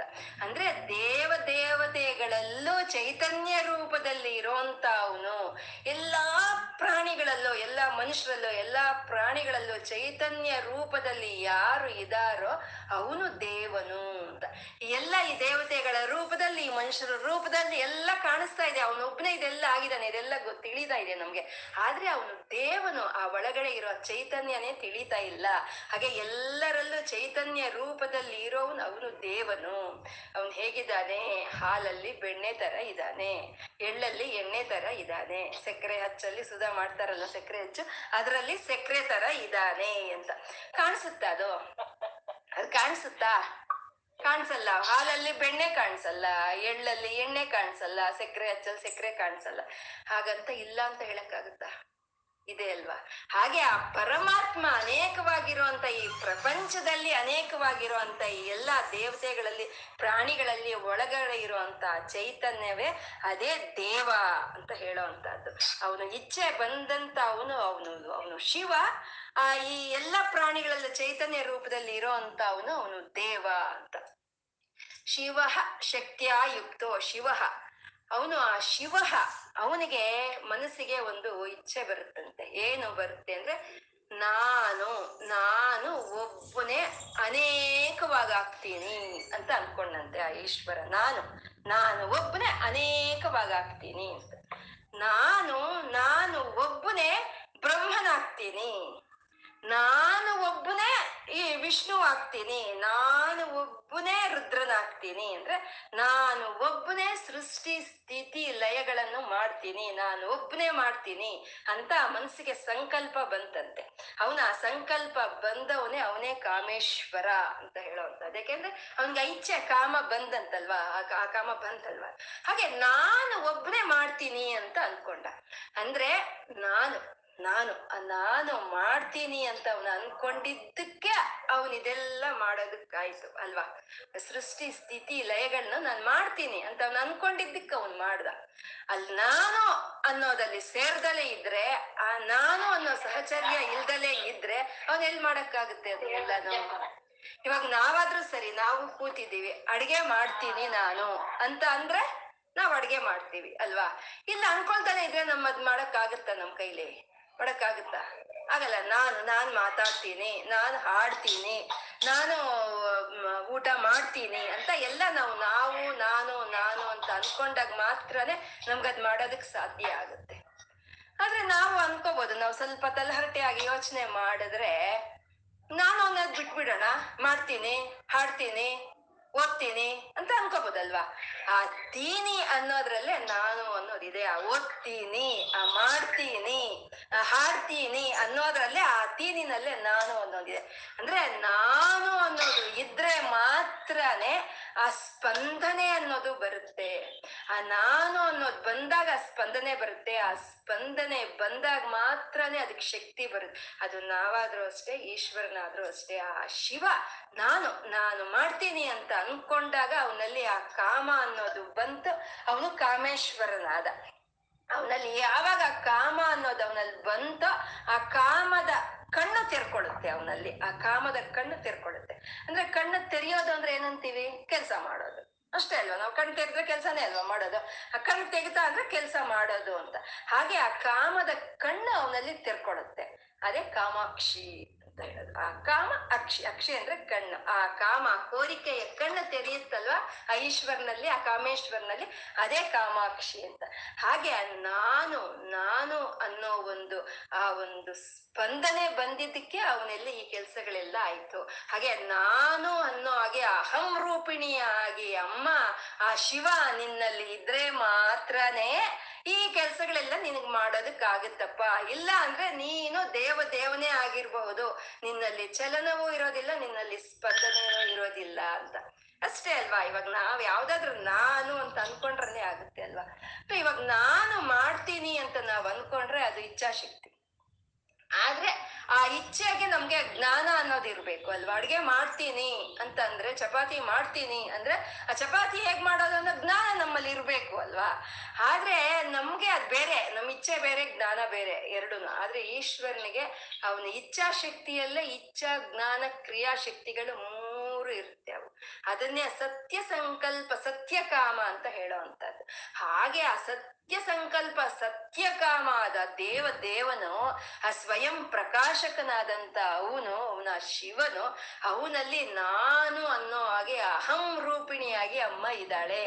ಅಮ್ಮ ಇರೋದಕ್ಕೆ ಇದೆಲ್ಲ ನಡೀತಾ ಇದೆ. ಅದು ಇಲ್ಲ ಅಂದಿದ್ರೆ ಇದ್ಯಾವುದು ಆಗ್ತಾ ಇರ್ಲಿಲ್ಲ. ಕದಲಕ್ಕೂ ಆಗ್ತಾ ಇರ್ಲಿಲ್ಲ, ಇಲ್ಲಪ್ಪ ಅಂತ ಶಂಕರರು ಮೊದಲೇ ಪಾದದ ಎರಡು ಇದರಲ್ಲಿ ಹೇಳ್ತಾ ಇದ್ದಾರೆ. ಹಾಗೆ ಆ ಶಕ್ತಿ ಜೊತೆ ಸೇರಿದ್ರೇನೆ ಆ ಈಶ್ವರನಿಗೆ ಆ ಸ್ಪಂದನೆ, ಆ ಚಲನೆ ಅನ್ನೋದು ಬರುತ್ತೆ. ನಮ್ಗಾದ್ರೂ ಅಷ್ಟೇ ಅಲ್ವಾ? ನಾನು ಅನ್ನೋ ಸ್ಪಂದನೆ ನಮ್ಮಲ್ಲಿ ಬಂದ್ರೆ ಆ ನಮ್ಗೆ ಆ ಕೋರಿಕೆ ಅನ್ನೋದು ಬರುತ್ತೆ, ಆ ಕೋರಿಕೆ ಬಂದಾಗ ಅದಕ್ಕೆ ಮಾಡೋ ಅಂತ ಶಕ್ತಿನೂ ನಮಗ್ ಬರುತ್ತೆ. ಆ ಶಕ್ತಿ, ಆ ಸ್ಪಂದನೆ ನಮ್ ಜೊತೆಲಿ ಇರ್ಬೇಕು, ನಮ್ಮ ಸಹವಾಸದಲ್ಲಿ ಇರ್ಬೇಕು, ಆವಾಗ್ಲೇ ಆಗುತ್ತೆ ಅಲ್ವಾ? ಇಲ್ಲ ಅಂದ್ರೆ ದೇವ್ರನ್ನ ಏನಾದ್ರೂ ಬೇಡ್ಕೋಬೇಕು ಅಂದ್ರೆ ನಮ್ಗೆ ಶಕ್ತಿ ಬೇಕಲ್ವಾ? ಅಥವಾ ನಾವು ಬೇಡಿದ್ದನ್ನು ಕೊಡ್ಬೇಕು ಅಂದ್ರೆ ಆ ದೇವನಿಗೂ ಶಕ್ತಿ ಬೇಕಲ್ವಾ? ಹಾಗೆ ಆ ಶಕ್ತಿ ಇದ್ರೆ ಮಾತ್ರನೇ ಅದು ನಡೆಯುವಂಥದ್ದು. ಹಾಗೆ ನಮ್ಮಲ್ಲಿ ನಾನು ನಾನು ಅನ್ನೋ ಹಾಗೆ ನಮ್ಮೆಲ್ಲರಲ್ಲಿ ಇದ್ದುಕೊಂಡು ಆ ಸ್ಪಂದನೆಯನ್ನು ತರ್ತಾ, ಪ್ರೇರಣೆಯನ್ನು ತರ್ತಾ, ನಮಗ್ ಬಂದ ಒಂದು ಇಚ್ಛೆಗೆ ಒಂದು ಶಕ್ತಿಯನ್ನು ಕೊಡ್ತಾ ಇರುವಂತ ಅಮ್ಮನವ್ರನ್ನ ನಾವು ನಮಸ್ಕಾರ ಮಾಡ್ಬೇಕಲ್ವಾ? ಮಾಡ್ಕೊಳ್ಳೇಬೇಕಲ್ವಾ ನಮಸ್ಕಾರ. ನಮಸ್ಕಾರ ಅಂತಂದ್ರೆ ನಮ್ಮ ಅಹಂಕಾರವನ್ನ ಅಲ್ಲಿ ಇಡೋ ಅಂತದ್ನೇ ನಮಸ್ಕಾರ ಅಂತ ಹೇಳೋವಂಥದ್ದು ಹಾಗೆ ಅಮ್ಮನವ್ರನ್ನೇ ನಮಸ್ಕಾರ ಮಾಡ್ಕೊಳ್ಳೋಣ ಅಂತಂದ್ರೆ ನಾವೇನ್ ಮೊದಲನೇ ಅವರ? ಅಲ್ಲಿ ನಾವು ನಮಸ್ಕಾರ ಮಾಡ್ಬೇಕು ಅಂತ ಅನ್ಕೊಳ್ಳೋ ಅಷ್ಟೊತ್ತಿಗೆ ಆವಾಗ್ಲೇ ಅಲ್ಲಿ ಅಲ್ಲಿದಾರಂತೆ ಯಾರಪ್ಪ ಇದ್ದಾರೆ ಅಂದ್ರೆ ಹತಸ್ತ್ವಾಮಾರಾಧ್ಯ ಹರಿಹರ ವಿರಿಂಚಾದಿ ಬಿರಪಿ. ಅಂದ್ರೆ ನಿನ್ನ ನಿನ್ನನ್ನು ಅಲ್ಲಿ ಆರಾಧನೆ ಮಾಡ್ತಾ, ನಮಸ್ಕಾರ ಮಾಡ್ತಾ ಹರಿಹರ ವಿರಿಂಚಾದಿ ಬಿರಪಿ, ಆದಿ ಬಿರಪಿ. ಹರಿ ವಿಷ್ಣುವು ಹರ, ರುದ್ರ. ವಿರಿಂಚಿ ಅಂದ್ರೆ ಬ್ರಹ್ಮದೇವರು. ಅಂದ್ರೆ ಬ್ರಹ್ಮ, ವಿಷ್ಣು, ರುದ್ರರಿಂದ ಮೊದಲಾಗಿ ಎಲ್ಲರೂ ಇದಾರಂತೆ. ಮೊದಲಾಗಿ ಇರೋರು ಅವ್ರು ಯಾರು? ಅವ್ರ ಆದಿಬಿರಪಿ ಅವರು ಯಾರಪ್ಪ ಅಂತಂದ್ರೆ ನಾವು ಹೇಳ್ಕೊಂಡಿದೀವಿ ಲಲಿತಾ ಭಾಷ್ಯವನ್ನು ಹೇಳ್ಕೊಳ್ಳೋವಾಗ ಹನ್ನೆರಡು ಜನ ಉಪಾಸಕರು ಅಮ್ಮನವರಿಗೆ ಅಂತ. ಅವರೇ ಮನು, ಚಂದ್ರ, ಸೂರ್ಯ, ಅಗ್ನಿ, ಇಂದ್ರ, ಕುಬೇರ ಮನ್ಮಥ, ಸ್ಕಂದ ಲೋಪಮುದ್ರಾದೇವಿ ಅಗಸ್ತ್ರು ದೂರ್ವಾಸರು ಶಿವ. ಇವರಿಗೆ ಬಲರಾಮರನ್ನ ಸೇರ್ಸ್ಬೇಕಂತೆ ಮತ್ತೆ ದತ್ತಾತ್ರೇಯರನ್ನ ಸೇರಿಸ್ಬೇಕಂತ. ಇವ್ ಸೇರ್ಸಿದ್ರೆ ಹದ್ನಾಲ್ಕು ಜನ ಆಗ್ತಾರೆ. ಅಂದ್ರೆ ಬ್ರಹ್ಮ, ವಿಷ್ಣು, ರುದ್ರ ಮತ್ತೆ ಇವಾಗ ನಾವು ಹೇಳ್ಕೊಂಡಂತ ಅವ್ರು ಎಲ್ಲರೂ ಸೇರಿ ಆವಾಗ್ಲೇ ಅಮ್ಮನವ್ರು ನಮಸ್ಕಾರ ಮಾಡ್ತಾ, ಅಮ್ಮವ್ರು ಸ್ತೋತ್ರ ಮಾಡ್ತಾ ಅಲ್ಲಿದಾರಂತೆ ಅವ್ರು ಯಾ ಸ್ತೋತ್ರ ಮಾಡ್ತಾ ಇದ್ದಾರೆ? ಯಾಕೆ ನಮಸ್ಕಾರ ಮಾಡ್ತಾ ಇದ್ದಾರೆ? ಅಂತಂದ್ರೆ ಅವಳು ಮಹ ಮಹದೇವನ ಹೆಂಡತಿ ಮಹೇಶ್ವರಿ ಅಲ್ವಾ? ಅದಕ್ಕೆ ನಮಸ್ಕಾರ ಮಾಡ್ತಾ ಇದಾರ ಅಂದ್ರೆ ಅಲ್ಲ, ಅವರು ಮಹಾದೇವನ ಹೆಂಡತಿ ಮಹೇಶ್ವರಿ ಅಂತ ಅಲ್ಲ ನಮಸ್ಕಾರ ಮಾಡ್ತಾ ಇರೋದು. ನನ್ನಲ್ಲಿ ನಾನು ಅನ್ನೋಗಿದೀಯಾ ನನ್ನಲ್ಲಿ ಸ್ಪಂದನೆಯನ್ನು ತರ್ತಾ ಇದೀಯಾ? ನನ್ನ ಒಂದು ಇಚ್ಛೆಗೆ ಶಕ್ತಿಯನ್ನು ಕೊಡ್ತಾ ಇದೀಯಾ ನೀನು? ಅಂತ ಹೇಳಿ ಹರಿಹರ ವಿರಿಂಚಾದಿ ಬಿರಪಿ ಹರಿಹರ ಅದ್ರಿಂದ ಹಿಡಿದು ಎಲ್ಲರೂ ನಮಸ್ಕಾರ ಮಾಡ್ಕೊಳ್ತಾ ಇದಾರಂತೆ ಆರಾಧ್ಯ ಹರಿಹರ ವಿರಿಂಚಾದಿ ಬಿರಪಿ ಇನ್ನೆಂತ ಅಮ್ಮನವ್ರನ್ನ, ಅಂತ ವಿಷ್ಣುವಿಂದ ಹಿಡಿದು ಎಲ್ಲಾರು ನಮಸ್ಕಾರ ಮಾಡ್ತಾ ಇರೋಂತ ಅಮ್ಮನವ್ರನ್ನ ನಮಸ್ಕಾರ ನಾವು ಮಾಡ್ಬೇಕು ಅಂದ್ರೆ ಅದು ನಮ್ಗೆ ಎಷ್ಟು ಪುಣ್ಯ ಇರ್ಬೇಕು ಅಲ್ವಾ? ನಾವ್ ಅನ್ಕೊಳ್ತೀವಿ, ನಾವು ಪೂಜೆ ಮಾಡ್ತೀವಿ, ನಾವು ಪೂಜೆ ನಾವೇನ್ ಪೂಜೆ ಮಾಡೋದು? ಎಂತ ಅವ್ರು ಪೂಜೆ ಮಾಡ್ತಾ ಇದ್ದಾರೆ? ಎಂತ ಅವ್ರ ಅಮ್ಮನ ಹೃದಯದಲ್ಲಿ ಇದ್ದಾರೆ? ಇದ ಪ್ರಹ್ಲಾದ, ನಾರದ, ಪರಾಶರ, ಪುಂಡರೀಕ, ವ್ಯಾಸಾದಿ ಭಾಗವತ ಉನ್ನಿವಾಸ ಅಂತ ಹೇಳಿದಾರಲ್ಲ ಅಂತ ಅವರೆಲ್ಲ ಅಮ್ಮನ ಹೃದಯದಲ್ಲಿದ್ದಾರೆ. ಅಂತ ಅವ್ರ ಹೃದಯದಲ್ಲಿ ಅಮ್ಮ ಇದ್ದಾಳೆ. ಅಂದ್ಮೇಲೆ ಅಂತ ಅಮ್ಮನವ್ರಿಗೆ, ನಾವೊಂದು ನಮಸ್ಕಾರ ಮಾಡ್ಬೇಕು ಅಂದ್ರೆ, ನಮಸ್ಕಾರ ಮಾಡ್ಬೇಕು ಅಂತ ನಮ್ಗೆ ಅನ್ಸೋದಕ್ಕೆ ಪುಣ್ಯ ಇರ್ಬೇಕು. ಅದು ಪ್ರಣಂತುಂ ಸ್ತೋತ್ತುಂ ಕಥಮ ಕೃತ ಪುಣ್ಯ ಪ್ರಭವತಿ ಅಂತ. ನಾನು ಹಾಡೋದಕ್ಕೆ ಭಯ ಪಟ್ಟು ನಿದ್ದೆ ಮಾಡ್ಬೇಡಿ, ಹೆಂಗೋ ಹಾಡ್ತೀನಿ. ಹಾಗೆ, ಪ್ರಣಂತುಂ ಆ ಒಂದು ಆ ಒಂದು ನಮಸ್ಕಾರ ನಮಸ್ಕಾರ ನಿನ್ಗ್ ಮಾಡ್ಬೇಕು ಅಂತ ನನ್ಗೆ ಅನ್ಸ್ಬೇಕು ಅಂದ್ರೆ ಅದು ಪುಣ್ಯ ಇರ್ಬೇಕು. ಹೋಗ್ಲಿ ಅನ್ ಅನ್ಸ್ತಲ್ವಾ? ಅನ್ಸದ್ಮೇಲೆ ನಮಸ್ಕಾರ ಮಾಡೋದಕ್ಕಿನ್ನಷ್ಟು ಪುಣ್ಯ ಇರ್ಬೇಕಂತೆ. ನಮಸ್ಕಾರ ಮಾಡೋದಕ್ಕೆ, ಆ ಇಚ್ಛೆ ಬರ್ಬೇಕು, ಆ ಸ್ಪಂದನೆ ಬರ್ಬೇಕು, ಆ ಸ್ಪಂದನೆ ಅವಳೇ ತರ್ಬೇಕು, ಆ ಸ್ಪಂದನೆ ಬಂದ್ಮೇಲೆ ನಾವು ನಮಸ್ಕಾರ ಮಾಡ್ಬೇಕು ಅಂದ್ರೆ ನಮ್ಗೆ ಶಕ್ತಿ ಬರ್ಬೇಕು ಅದನ್ನ ಅವಳೇ ಕೊಡ್ಬೇಕು. ಅದೇ ಕಥಮ ಕೃತ ಪುಣ್ಯ ಪ್ರಭವತಿ. ಕಥಮ್ ಅಂದ್ರೆ ಮಾಡಿರೋ ಅಂತ ಒಂದು ಪುಣ್ಯ, ಒಂದು ಬ್ಯಾಲೆನ್ಸ್ ಅಂತ ನನ್ನಲ್ಲಿ ಇದ್ರೆ ಮಾತ್ರನೇ ನಾನು ನಿನ್ಗೆ ನಮಸ್ಕಾರ ಮಾಡೋದಕ್ಕಾಗ್ಲಿ ಅಥವಾ ಒಂದು ಸ್ತೋತ್ರವನ್ನು ಮಾಡೋದಕ್ಕಾಗ್ಲಿ ಆಗುತ್ತಮ್ಮ? ಇಲ್ಲ ಅಂದ್ರೆ ಹೇಗ್ ಸಾಧ್ಯ ಅದು? ಹೇಗ್ ಸಾಧ್ಯ? ಆ ಈಶ್ವರನಲ್ಲಿ ಸ್ಪಂದನ ರೂಪದಲ್ಲಿ ನೀನಿದ್ರೆ ಮಾತ್ರ ಅವನು ಅವನ ಕೆಲ್ಸಗಳನ್ನ ಅವನು ಮಾಡ್ತಾನೆ. ಅಂತ ನಿನ್ನನ್ನ ಹರಿಹರಿ ಬ್ರಹ್ಮಾದಿ ದೇವತೆಗಳು ನಮಸ್ಕಾರ ಮಾಡ್ತಾ ಇರುವಂತ ನಿನ್ನನ್ನ, ನನ್ನಂತ ಸಾಮಾನ್ಯನ ಒಂದು ನಮಸ್ಕಾರ ಮಾಡ್ಬೇಕು ಅಂದ್ರೆ, ಒಂದು ಸ್ತೋತ್ರ ಮಾಡ್ಬೇಕು ಅಂದ್ರೆ ನನ್ಗೆ ಪುಣ್ಯ ಇರ್ಬೇಕು ಅಲ್ವಾ ಅಮ್ಮ ಅಂತ ಕೇಳ್ತಾ ಇದ್ದಾರೆ ಶಂಕರಾಚಾರ್ಯರು. ಅಮ್ಮನವ್ರನ್ನ. ಅಂತ, ಎಂಥ ಇದು ಅಲ್ವಾ? ಇದರಲ್ಲಿ ಅರ್ಥ ಆಗ್ತಾ ಇದೆಯಾ? ಇದರಲ್ಲಿ ಶಿವ ಶಕ್ತಿಯಾಯುಕ್ತು ಅಂತ. ಇದು ಶಿವ ಶಕ್ತಿಯಾಯುಕ್ತು ಅಂದ್ರೆ ಈಶ್ವರ, ಈಶ್ವರನ ಶಕ್ತಿ. ಎರಡು ಬೇರೆ ಅಲ್ಲ, ಎರಡು ಒಂದೇ ಅನ್ನೋದನ್ನು ಸಮಯಾಚಾರವನ್ನ ಈ ಮೊದಲನೇ ಶ್ಲೋಕದಲ್ಲಿ ನಮ್ಗೆ ತೋರಿಸ್ತಾ ಇದ್ದಾರೆ. ಈಶ್ವರ ಬೇರೆ ಅಲ್ಲ, ಈಶ್ವರನ ಶಕ್ತಿ ಬೇರೆ ಅಲ್ಲ. ದೀಪ ಬೇರೆ ಅಲ್ಲ, ದೀಪದಿಂದ ಬರುವಂತ ಬೆಳಕು ಬೇರೆ ಅಲ್ಲ. ಸೂರ್ಯ ಬೇರೆ ಅಲ್ಲ, ಸೂರ್ಯನಿಂದ ಬರುವಂತ ಪ್ರಕಾಶ ಬೇರೆ ಅಲ್ಲ. ಹಾಗೆ ಆ ಈಶ್ವರ, ಈಶ್ವರನ ಶಕ್ತಿ ಬೇರೆ ಅಲ್ಲ. ಇವಾಗ ನಾವು ನಾವು ಮಾತಾಡ್ತಾ ಇದ್ದೀವಿ ಅಂತಂದ್ರೆ ನಾವು ಬೇರೆ, ನಾವು ಮಾತಾಡೋ ಶಕ್ತಿ ಬೇರೆನಾ? ಅಥವಾ ನಾವು ಹಾಡ್ತಾ ಇದ್ದೀವಿ ಅಂದ್ರೆ ನಾವು ಬೇರೆ, ನಾವು ಹಾಡೋ ಶಕ್ತಿ ಬೇರೆನಾ? ಎರಡು ಒಂದೇ ಅಲ್ವಾ? ಒಂದು ಒಂದು ಹಾಡು ಹಾಡು ಹೇಳಿ ಗೀತ ಅಂತ ಅಂದ್ರೆ, ಇಲ್ಲ ನನ್ನ ಶಕ್ತಿನ ಮನೇಲಿ ಬಿಟ್ಟು ಬಂದಿದ್ದೀನಿ ಅಂತ ನೀವು ಹೇಳಕ್ಕಾಗತ್ತಾ? ಆಗಲ್ಲ ಅಲ್ವಾ? ಹಾಗೆ ಆ ಶಕ್ತಿ ಅನ್ನೋದು ಅದು ಸೇರ್ಕೊಂಡೇ ಇರುತ್ತೆ. ಆ ಶಿವ, ಆ ಶಕ್ತಿ ಇಬ್ರು ಸೇರೇ ಇರೋಂಥದ್ದು ಇದನ್ನೇ ಸಮಯಾಚಾರ ಅಂತ ಹೇಳ್ತಾರೆ. ಅದಕ್ಕೆ ಈ ಮೊದಲನೆಯ ಶ್ಲೋಕ ಶ್ರೀಚಕ್ರ ಶ್ಲೋಕ ಅಂತ ಹೇಳ್ತಾರೆ. ಇದೇ ಶ್ರೀಚಕ್ರ ಶ್ಲೋಕ. ಆ ಶಿವ ಶಕ್ತಿ ಇಬ್ರು ಸೇರಿ ಇರೋವಂಥದ್ದು ನಮ್ಗೆ ಶ್ರೀಚಕ್ರದಲ್ಲಿ ಅಷ್ಟೇ ಅಲ್ವಾ? ಐದು ತ್ರಿಕೋಣಗಳು ಮೇಲೆ ಹೋಗುವಂತದ್ದು ಈಶ್ವರ ಕೆಳಗ್ ಬರುವಂತ ನಾಲ್ಕು ತ್ರಿಕೋ, ಐದು ತ್ರಿಕೋಣಗಳು, ಅಮ್ಮನವರು ಅಂತ ಬರುತ್ತೆ. ಚತುರ್ಭಿಹಿ, ಶ್ರೀಕಂಠಹಿ ಅಂತ ಇನ್ ಮುಂದೆ ಮುಂದೆ ಬರುತ್ತೆ ನಮ್ಗೆ. ಹಾಗೆ ಆ ಸಮಯಾಚಾರವನ್ನ ಈ ಮೊದಲನೇ ಶ್ಲೋಕದಲ್ಲೇ ನಮ್ಗೆ ಗುರುಗಳು ತೋರಿಸ್ತಾ ಇದ್ದಾರೆ. ಮತ್ತೆ ಇದನ್ನ ಹೇಗ್ ಶುರು ಮಾಡಿದ್ರು ನೋಡಿ ಅವರು ಶಂಕರರು. ಲಲಿತಾ ಸಹಸ್ರನಾಮ ಎಲ್ಲಿಗೆ ಕೊನೆ ಆಗುತ್ತೆ? ಶಿವ, ಶಿವಶಕ್ತೈಕ್ಯ ರೂಪಿಣಿ ಅಂತ ಅಲ್ವಾ? ಅಂದ್ರೆ ಆ ಲಲಿತಾಂಬಿಕಾ ಅನ್ನೋದು ಹೆಸರು ಅದು. ಆ ಶಿವ ಆ ಶಿವ, ಅವಳು ಹೇಗಿದ್ದಾಳೆ ಅಂದ್ರೆ ಶಿವಶಕ್ತೈಕ್ಯ ರೂಪಿಣಿ. ಆ ಶಿವನ ಒಳಗಡೆನೇ ಇದ್ದಾಳೆ ಅನ್ನೋ ಸಮಯಾಚಾರವನ್ನು ಅವ್ರು ಹೇಳಿದ್ರೆ, ಆ ಲಲಿತಾ ಸಹಸ್ರನಾಮ ಎಲ್ಲಿಗೆ ಮುಗಿಯುತ್ತೋ ಸೌಂದರ್ಯ ಲಹರಿ ಅಲ್ಲಿ ಶುರುವಾಗ್ತಾ ಇದೆ. ಶಿವ, ಶಿವಶಕ್ತಿಯಾಯುಕ್ತು ಅಂತ. ಅದು ಎಲ್ಲಿ ಕೊನೆ ಆಯ್ತೋ, ಇದು ಅಲ್ಲಿ ಶುರುವಾಗ್ತಾ ಇದೆ. ಅದು ಶಿವಶಕ್ತಿಯಾಯಿತು ಅಂತ. ಹಾಗೆ ಸಮಯಾಚಾರವನ್ನ ಅವರು ಇಲ್ಲಿ ನಿರೂಪಣೆ ಮಾಡ್ತಾ ಇದ್ದಾರೆ ಶಂಕರರು. ಮತ್ತೆ ಇದರಲ್ಲಿ ಎಷ್ಟೋ ಸಣ್ಣ ಸಣ್ಣ ಸಣ್ಣ ಸೌಂದರ್ಯಗಳು ಸೌಂದರ್ಯ ಲಹರಿ ಅಲ್ವಾ ಇದು? ಆ, ಹಾಗೆ ಅದು ಹರಿತಾ ಇರುತ್ತೆ ಆ ಸೌಂದರ್ಯ ಅನ್ನೋಂಥದ್ದು ಈ ಶಂಕರರು ಅನ್ಕೊಳ್ತಾರಂತೆ, ಇವಾಗ ನಾನು ನೂರು ಶ್ಲೋಕಗಳನ್ನ ಹೇಳ್ಬೇಕು ಅಂತ ಅನ್ಕೊಂಡಿದೀನಿ ಅಮ್ಮ ಹೇಗ್ ಕೇಳ್ತಾಳೆ? ಏನಾದ್ರೂ ಆಗ್ಲಿ ಅಮ್ಮ ಕೇಳಲೇಬೇಕು ಅಂತ ಹೇಳಿ ಅವ್ರು ಅನ್ಕೊಳ್ತಾರಂತೆ. ಅಮ್ಮ ಸದಾಶಿವನ ಪತಿವ್ರತೆ ಅವಳು ಆ ಸದಾಶಿವನ ಪತಿವ್ರತೆ ರಮಣ ಲಂಪಟ ಅವಳು. ಅವಳಿಗೆ ಯಾವಾಗ್ಲೂ ಅವಳ ಗಂಡಂದೆ ಚಿಂತನೆ. ನಿಜ ಭರ್ತೃ ಮುಖಾಂಭೋಜ ಚಿಂತನ ಏ ನಮೋ ನಮಃ ಅಂತ. ಯಾವಾಗ್ಲೂ ಗಂಡನ ಬಗ್ಗೆನೇ ಯೋಚನೆ ಮಾಡ್ತಾಳೆ. ಹಾಗಾಗಿ ನಾನು ಆ ಶಿವನ ಹೆಸರು ಹೇಳ್ಬಿಟ್ರೆ ಅಮ್ಮ ಈ ಕಡೆ ತಿರುಗ್ಬಿಡ್ತಾಳೆ ಅಂತ ಶಿವಹ ಅಂತ ಶುರು ಮಾಡಿದ್ರು ಶಂಕರಾಚಾರ್ಯರು. ಆ ಶಿವಹ ಅಂದ ತಕ್ಷಣ ಅಮ್ಮ ಈ ಕಡೆ ತಿರುಗಿದ್ಲಂತೆ. ಅವಾಗ ಅರೇ ನನ್ ಗಂಡನ ಹೆಸರು ಇಲ್ಲಿ ಕೇಳಿಸ್ತಾ ಇದೆ ಅಂತ. ಅವಾಗ ಕದಲ್ದಲೆ, ಅವ್ರ ಕದಲ್ದಲೆ ನೂರು ಶ್ಲೋಕಗಳನ್ನು ಅವಳು ಕೇಳಿಸ್ಕೊಂಡ್ಲಂತೆ ಅದು. ಆ ಶಿವ ಅಂದಾಗ ಅಮ್ಮ ತಿರುಗಿದಾಗ, ಏ ಹೋಗಮ್ಮ, ದೇವನೇ ಆಗಿರ್ಬೋದು, ಅವ್ನ್ ದೇವ ದೇವನೇ ಆಗಿರ್ಬೋದು, ನಿನ್ ಸಹಚರ್ಯ ಇಲ್ಲ ಅಂದ್ರೆ ಅವನ್ ಎಲ್ ಸ್ಪಂದನೆ ಅಂದ್ಬಿಟ್ರಂತೆ ಅಮ್ಮ ಈ ಕಡೆ ತಿರುಗಿದ ತಕ್ಷಣ ಆಮೇಲೆ ಹಾಗೆ ಹೇಳಿದ್ರಂತೆ. ಹಾಗೆ ಒಂದು ಸಣ್ಣ ಸಣ್ಣ ಸಣ್ಣ ಒಂದು ಸೌಂದರ್ಯಗಳು ಅನ್ನೋದು ಆ ಒಂದು ಇದ್ರಲ್ಲಿ ಲಹರಿಯಾಗಿ ಬರ್ತಾ ಇರುತ್ತೆ. ಇಲ್ಲಿ ಗುರುಗಳು ಏನು ಹೇಳ್ತಾ ಇದ್ದಾರೆ ಮೊದಲನೇ ಶ್ಲೋಕದಲ್ಲಿ ಅಂದ್ರೆ, ನಾನು ನಮಸ್ಕಾರ ಮಾಡ್ಬೇಕು ಅಂದ್ರು, ನಾನು ಸ್ತೋತ್ರ ಮಾಡ್ಬೇಕು ಅಂದ್ರು, ಆ ಸ್ಪಂದನೆ ನೀನೇ, ಅದಕ್ಕೆ ಶಕ್ತಿಯನ್ನು ಕೊಡೋ ಅಂತ ಅವಳು ನೀನೇ. ಆ ಸ್ಪಂದನೆ ನನ್ನಲ್ಲಿ ಬರ್ಬೇಕು, ಆ ನಮಸ್ಕಾರ ಮಾಡ್ಬೇಕು ಅಂದ್ರೆ ನಂಗೆ ಪುಣ್ಯ ಇರ್ಬೇಕು. ಈಗ ನಿನ್ ಬಗ್ಗೆ ನಾನು ನೂರು ಶ್ಲೋಕಗಳನ್ನ ನಾನು ಬರಿಬೇಕು ಅಂದ್ರೆ ನೂ, ಆ ಸ್ತೋತ್ರಗಳನ್ನು ಬರಿಬೇಕು ಅಂದ್ರೆ ನನ್ಗೆ ಆ ಶಕ್ತಿ ನೀನೇ ಕೊಡ್ಬೇಕಮ್ಮ.